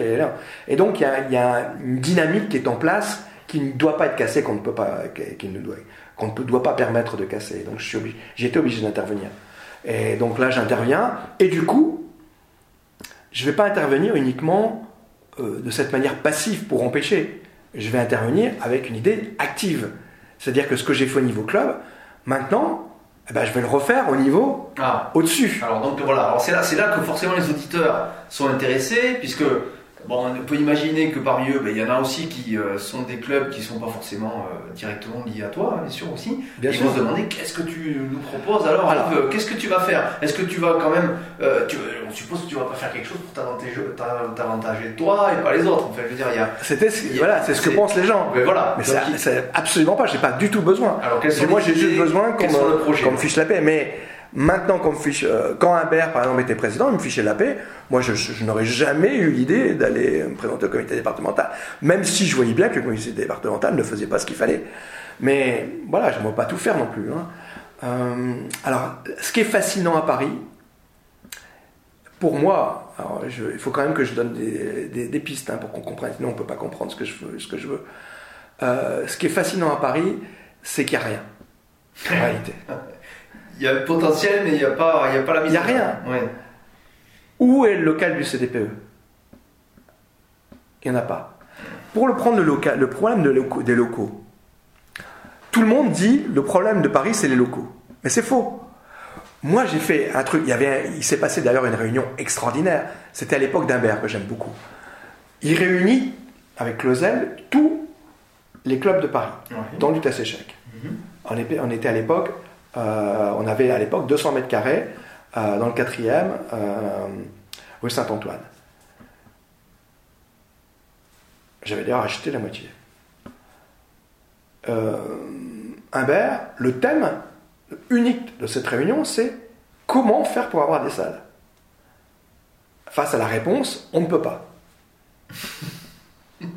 Mais personne à un instant s'est dit, mais comment il fait la morale?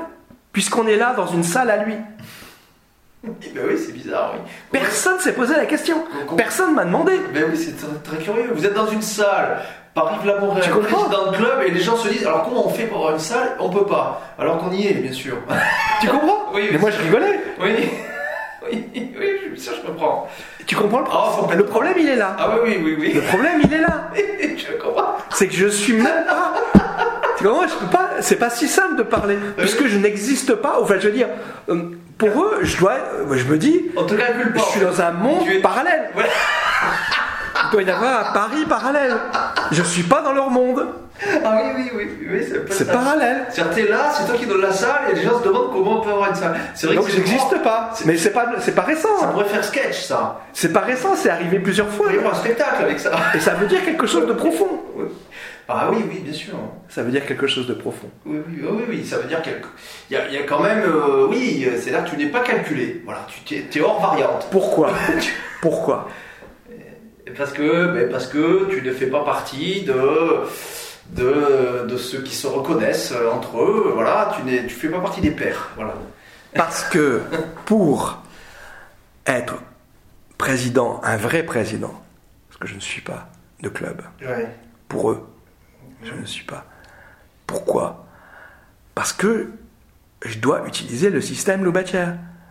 Je dois pleurer des subventions que je n'obtiendrai pas et qui ne permettront de rien faire. Et je dois surtout pas demander de cotisation. Est-ce que tu n'es pas là dans, finalement dans l'affrontement entre le, le, communisme larvé et puis le libéralisme euh, fort? Est-ce que c'est voilà, pas ça J'aime pas, j'aime pas euh, glisser dans le terrain politique. Ah Moi, je ne suis pas un politique. Je te le répète, je suis un artisan. un artisan, il n'est pas de gauche ou de droite. Même s'il y a des impacts. Effectivement, si le bois arrive pas parce que les frontières sont fermées, parce qu'il y a une politique de de, de, stracisme, je sais pas. Euh, effectivement, euh, de protectionnisme. Il y a un rapport politique. Mais c'est pas à moi euh, de, parler de ça, quoi, si tu veux, tu vois. Moi, je dis juste que. Ça fait forcément penser à ça. Juste que si je veux gagner, je sais que dans mon artisanat, pour gagner, il faut que les locaux, je les ai, quoi qu'il arrive. Hmm. C'est la base. Bien sûr. Eux n'ont jamais compris que c'était la base et ils sont prêts à. Donc, ils n'ont pas ils ne vont pas au-delà. Moi, étant la base, je me dis, bon, ben, combien coûte un local comme celui d'Elan? 1500 euros par mois. Combien coûte un local comme celui du Tasséchec? 1500 euros par mois. Comment on fait pour rentrer 3000 euros par mois en étant à zéro chaque mois? Puisque, voilà. Ben, c'est- La question, elle est simple. C'est ça, les questions, elles sont simples. Comment on fait? Oui, la question est simple, c'est la réponse qui. Est-ce qu'on va mendier C'est la réponse. Est-ce qu'on va mendier Ben non, parce que mendier, d'abord, on saura jamais si on va avoir ou pas. Ouais, ouais. Et puis de toute façon, on sait que c'est un, système qui va perdre à la longue, puisque les subventions sont, sont, sont amenées à descendre de plus en plus. Tu poses pas le problème euh, tel que tu le poses là, tu poses le problème économique fondamental, Oui, général, Bien sûr. dans toute activité économique. oui. Est-ce qu'on Mais aux échecs, on, le- on le, on le biaise. Oui, enfin le bien non, d'après ce que tu me dis et comme tu le décris, et ça me paraît. Moi, j'ai- le sentiment d'avoir connu ça sous d'autres formes et pour d'autres raisons, euh, puisque tu sais que j'ai monté aussi des, des événements d'échecs avec des salles à louer. Mm. Et je, je me suis posé la même question que toi, en y apportant la même réponse. Il n'y a pas à aller mendier, il faut trouver des sources diverses, effectivement, Voilà. d'équilibre économique, et il n'y a pas, euh, il est, il est non naturel de penser que tout doit venir de, de, de la collectivité. En soi, c'est pas, euh, ça n'a pas de sens une économie qui dépendrait d'un seul acteur. On l'a bien vu dans l'histoire, euh, ça, ça marche en général assez mal. Et ça, c'est Loubatière qui a créé ce système. Excuse-moi. Oui, mais est-ce que c'est pas, pas ce système, cette idéologie. oui, mais est-ce que cette idéologie, elle est pas, elle est Bon, pas après, large à l'époque, quand il l'a fait, Oui. ça avait un sens. mais est-ce qu'elle est même pas Sauf que c'est c'est ceux, qui le réutilisent, continuent à continuer, qui ne sont jamais sortis de ça, Ouais, ils n'arrivent pas à. maintenant c'est fini. Mais est-ce que là, peut plus. ouais, mais est-ce que c'est pas justement une position idéologique euh, politique Il y, a, la euh, il, y a une- il y a un rapport idéologique. En termes Et les enseignants- économiques, je trouve. Avec les enseignants, c'était aussi Et idéologique. Voilà, c'est c'est la raison en fait. Voilà, la raison est là. C'est que, c'est que là où euh, effectivement euh, il euh, on est dans un système entre finalement entre, entre des fonctionnaires qui luttent contre des gens qui veulent faire autrement. Je vais te donner un autre exemple. Hum. Là, tu vas, qui va permettre de comprendre tout à fait le débat pour un auditeur. Encore aujourd'hui, si tu regardes, on peut pas le croire parce que c'est pas devenu, c'est pas, c'est plus, c'est plus aussi important qu'à mon époque quand je- quand je- quand j'ai lutté contre.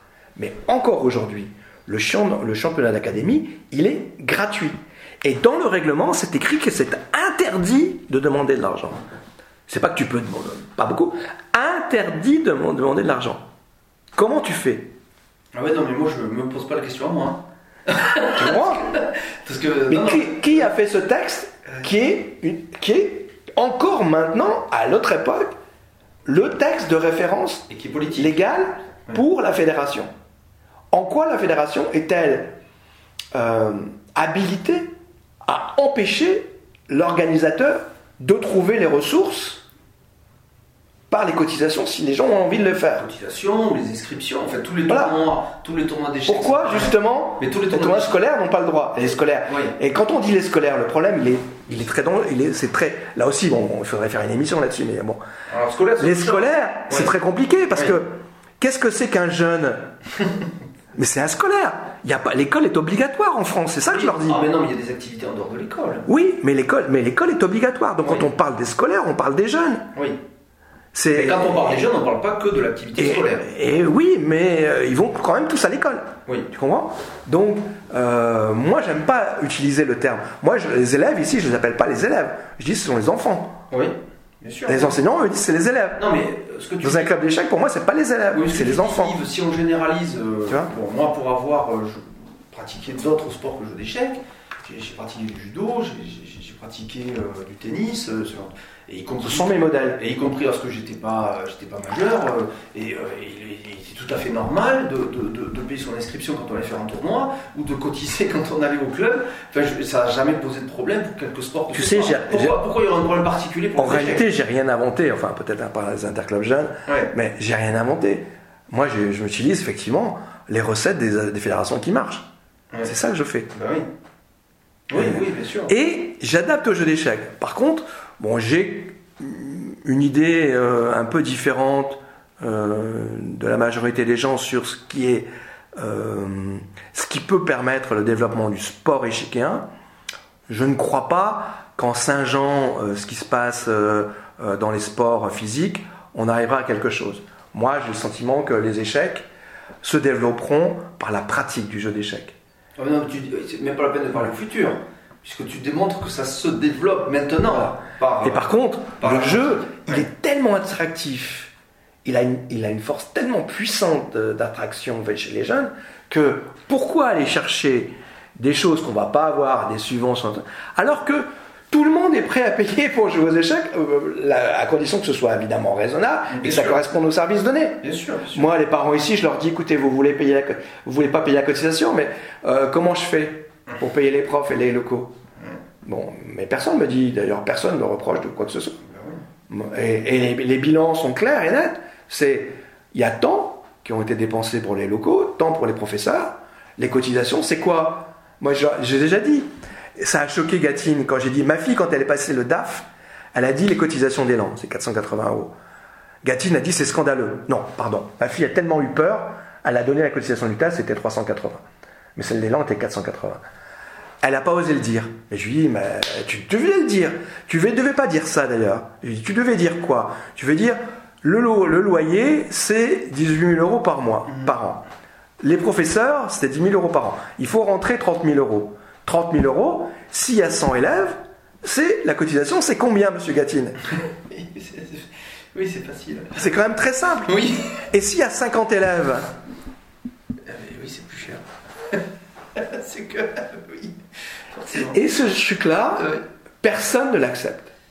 C'est comme si c'était un crime. mais alors que c'est, mais oui, mais c'est l'activité économique générale partout. C'est comme si je faisais un crime en demandant ce qui correspond à ce que ça coûte, à ce qui coûte. Oui. Et je ne fais rien d'autre.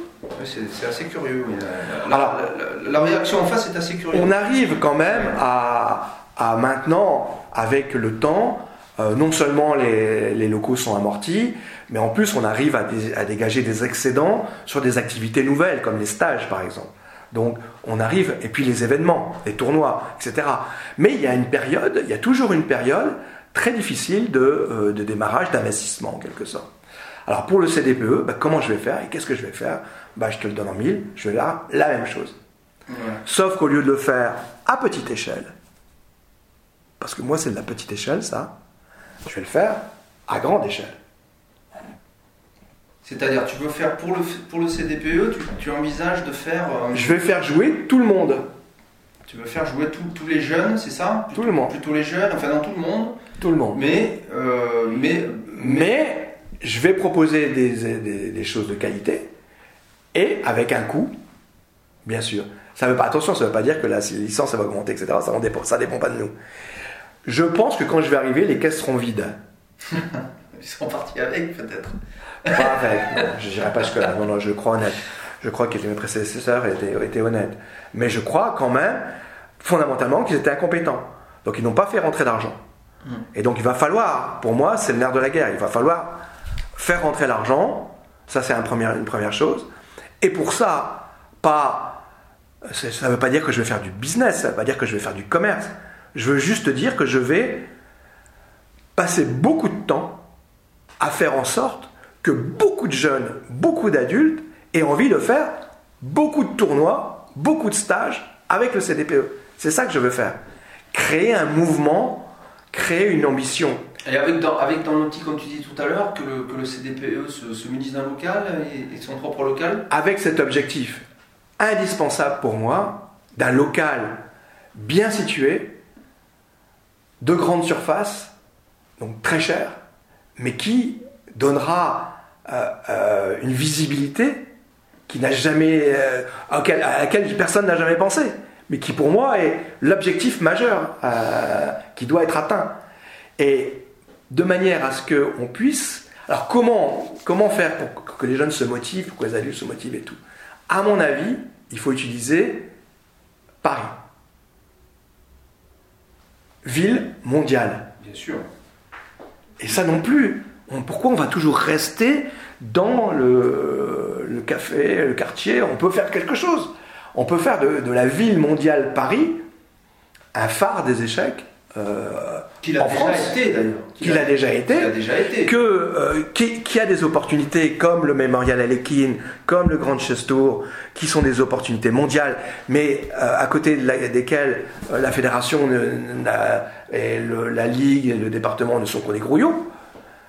Mais rien n'empêche d'imaginer qu'on puisse être aux commandes de, de, de Oui. paquebots comme ça. D'être autonome, d'être autonome à ce niveau-là, oui. Et j'ai plein d'idées dans ce domaine. Il y a plein de gens à Paris, plein de gens que tu connais, qui ont des relations avec leur pays d'origine, des Iraniens, des Russes, des Anglais, des Américains, des Italiens. Il y a tout. Tous ces gens ont des ambassades. Tous ces gens ont des relations. Tout le monde, a, si tout le monde a envie de s'y mettre, c'est ça que j'essaie de faire. De ne pas travailler, de ne pas me retrouver seul. Et de faire en sorte qu'il y ait une sauce qui prenne Une émulation. de manière à ce qu'on puisse faire des événements internationaux. Soit les recevoir, soit les créer. Mais on n'a pas d'argent. Il va falloir trouver. Vous en aurez. On en aura, on aura un petit peu, et par là, j'espère qu'on va créer la dynamique, à la fois sur la base, les joueurs de club, le potentiel. Euh, a lieu. Le seul fichier de lutte à échecs, c'est 15 000 noms. Personne n'a de fichier. Nous, c'est 15 000 noms. 15 000, c'est tout à fait important, puisque c'est le nombre de licenciés de la Ligue Île-de-France. On va- T'imagines c'est moins, en fait. hein. Sur un seul club. Ouais. Je ne sais même pas. La plupart des, clubs n'ont pas de fichier. Ils ne travaillent pas. Ils n'ont pas le truc. Les outils modernes, ça existe. Pourtant, moi je suis un vieux, quoi. Ouais. Mais je peux pas travailler sans fichier. Je peux pas travailler sans salle. Je peux, je peux pas travailler sans cotisation. Je peux pas travailler sans mouvement. Oui, ben, sans équilibre économique, sans, dimension économique. Voilà, voilà ce que je vais faire. Bien sûr, Et tout ça, quand je dis que, les gens qui étaient au pouvoir étaient incompétents, c'est ça. Je veux dire, est-ce qu'ils ont fait ça? Est-ce qu'ils ont même eu l'idée? Alors le problème, c'est que je, bon, je me suis fait évidemment des ennemis, euh, et je leur ai dit, je leur ai dit, écoutez, vous ne savez pas quoi faire, comment voulez-vous réussir? Et même si je vous disais quoi faire, vous ne sauriez pas le faire. Vous auriez pas, vous comprendriez pas peut-être aussi parce que évidemment c'est une. c'est- Qu'est-ce que c'est- tu fais une vision, c'est-à-dire que tu as, tu as une vision, tu, tu, tu as, tu as ton parcours, tu, euh, tu as cette, euh, aussi cette, voilà, cette dimension pédagogique forte tout en ayant cette dimension euh, qui te fait euh, quand même euh, de toi un personnage spécial. Je dirais, ça me fait penser, alors dans un autre domaine parce que c'est une autre méthode. Ton parcours, comme ça, qui a une dimension économique forte, une compréhension économique forte, euh, orienté vers, directement vers le public. Ça, tu me fais beaucoup penser à Léo Battesti en fait. Voilà. Tu me fais penser à Léo Battesti qui est dans un autre domaine, avec une autre façon de faire, euh, qui est, euh, a, Oui. fait ce qu'on sait en, en Corse, mais avec toujours cette euh, volonté. Alors peut-être moins axé vers cette dimension euh, pédagogique et je dirais cotisation directe, quoique ça en fait partie. Mais où il a, lui, je pense, euh, si je voulais faire une différence, hein, même si à terme, bien sûr, je pense peut-être il n'y en aura pas, mais même si c'est une dimension à la fois en partie politique, parce qu'il a, il- il a une dimension politique, mais aussi entrepreneuriale, parce qu'il a quelque chose comme une centaine de sponsors, de, de- de sponsors privés. Tu as bien euh, fait de faire la- son- Je le son connais action. pas, on se connaît pas. Oui, mais si on regarde la dimension de ce que vous faites, On se connaît pas, mais je, je- quand je regarde ce qu'il fait, euh, oui, je me sens très proche. voilà, il y y a- il y a cette volonté de faire. euh, Après, encore une fois, je te l'ai dit, moi, si tu me mets dans, un, dans la campagne, je vais faire aussi la même chose. Mais ce sera pas de la même façon. pas de la même façon. Je vais pas demander des cotisations. Ouais, Lui, c'est ce qu'il fait. voilà. Lui, il est dans un domaine où il peut pas demander des cotisations. Alors, que- il en a aussi, mais en a, il a enfin, cette bon, là, c'est dimension. euh, mais par contre, il a euh, des institutions. Ouais. euh, il, Et privé, et voilà, privé il utilise Voilà. localement tous, les- tous les atouts dont il peut disposer. C'est énorme ce qui s'est passé en Corse. hein. C'est énorme. Mais donc, ah oui, tout à fait, mais je le reconnais. Son- sa méthode très, est très proche de la mienne par certains côtés. Euh, en tout cas, pour l'idée de En tout cas, lier vous êtes ambitieux tous les deux. l'idée faut le dire. ouais, de, de lier le scolaire Ouais. à, euh, des jeux- au club et les clubs à une élite mondiale, c'est tout à fait ce que je veux faire aussi. Exactement, ce que, c'est exactement ça. Mais euh, nos, nos outils euh, sont pas les mêmes. Votre, ar- votre artisanat est différent. Voilà. Mais- pas exactement Mais vous avez la même volonté Mais euh, voilà, ça ressemble. de partager ouais, On devrait, comme tu l'as bien dit, on devrait arriver au même résultat, des plus ou moins. ouais, des résultats similaires en tout cas. Voilà. Et c'est mon ambition, effectivement, effectivement, tout à fait. Eh bien, je crois qu'on on aura fait le tour ouais, avec une, une grosse émission, hein, parce que là, on, on arrive euh, donc à la fin de cette troisième partie. Très belle, très belle émission. Je crois que c'est la deuxième de suite sur Fréquence Diagonale qui fait 1h30, puisque la précédente, on était avec Michael Parer euh, euh, dans sa maison d'édition à Perpignan pour euh, son superbe livre Trois essais sur le jeu d'échecs avec Benjamin Franquin, Ed- Edgar Poe. donc vraiment des noms, des noms historiques importants. Et c'était une belle émission plutôt littéraire, etc. Et là avec toi, on est vraiment dans l'économie, dans une dimension que j'aime beaucoup, hein, c'est, c'est, c'est un secteur que j'ai, pu travailler euh, dans le passé. Alors moi, plus, plus sur le côté événementiel que sur le côté euh, euh, pédagogique. Et voilà, chacun, on a, on a son accroche à un jeu d'échecs. Il n'y a pas que le jeu, il n'y a pas que la partie, il y a aussi la volonté de le partager avec les autres. Et il y a, y y des dimensions comme ça, multiples. Et je crois que c'était assez fascinant de, de- d'écouter ton parcours, qui est, qui est très riche, qui est très long, qui, est, qui, qui montre à quel point tu as joué un rôle vraiment important dans, l'histoire du jeu. Puis je le rappelle aussi, hein, voilà, cette notion, cette pédagogie finalement hein, que tu as partagée avec la France entière dans, les années 80 avec Europe Échec, mais qui, euh, qui, voilà, qui, euh, qui est le cœur de ton, de ton engagement, de ton intérêt pour le jeu aussi. Et cette dimension euh, voilà, euh, originale euh, et euh, farouchement indépendante hein, aussi euh, dans ta façon de faire, je crois que c'est bien. Je crois qu'il faut, euh, faut jouer la diversité, il faut pas, euh, évidemment, les visions monolithiques, euh, c'est toujours euh, dangereux. hein, voilà. Donc c'est bien qu'il y ait euh, des acteurs qui approchent euh, ces sujets-là de, de manière, euh, de manière différente et riche.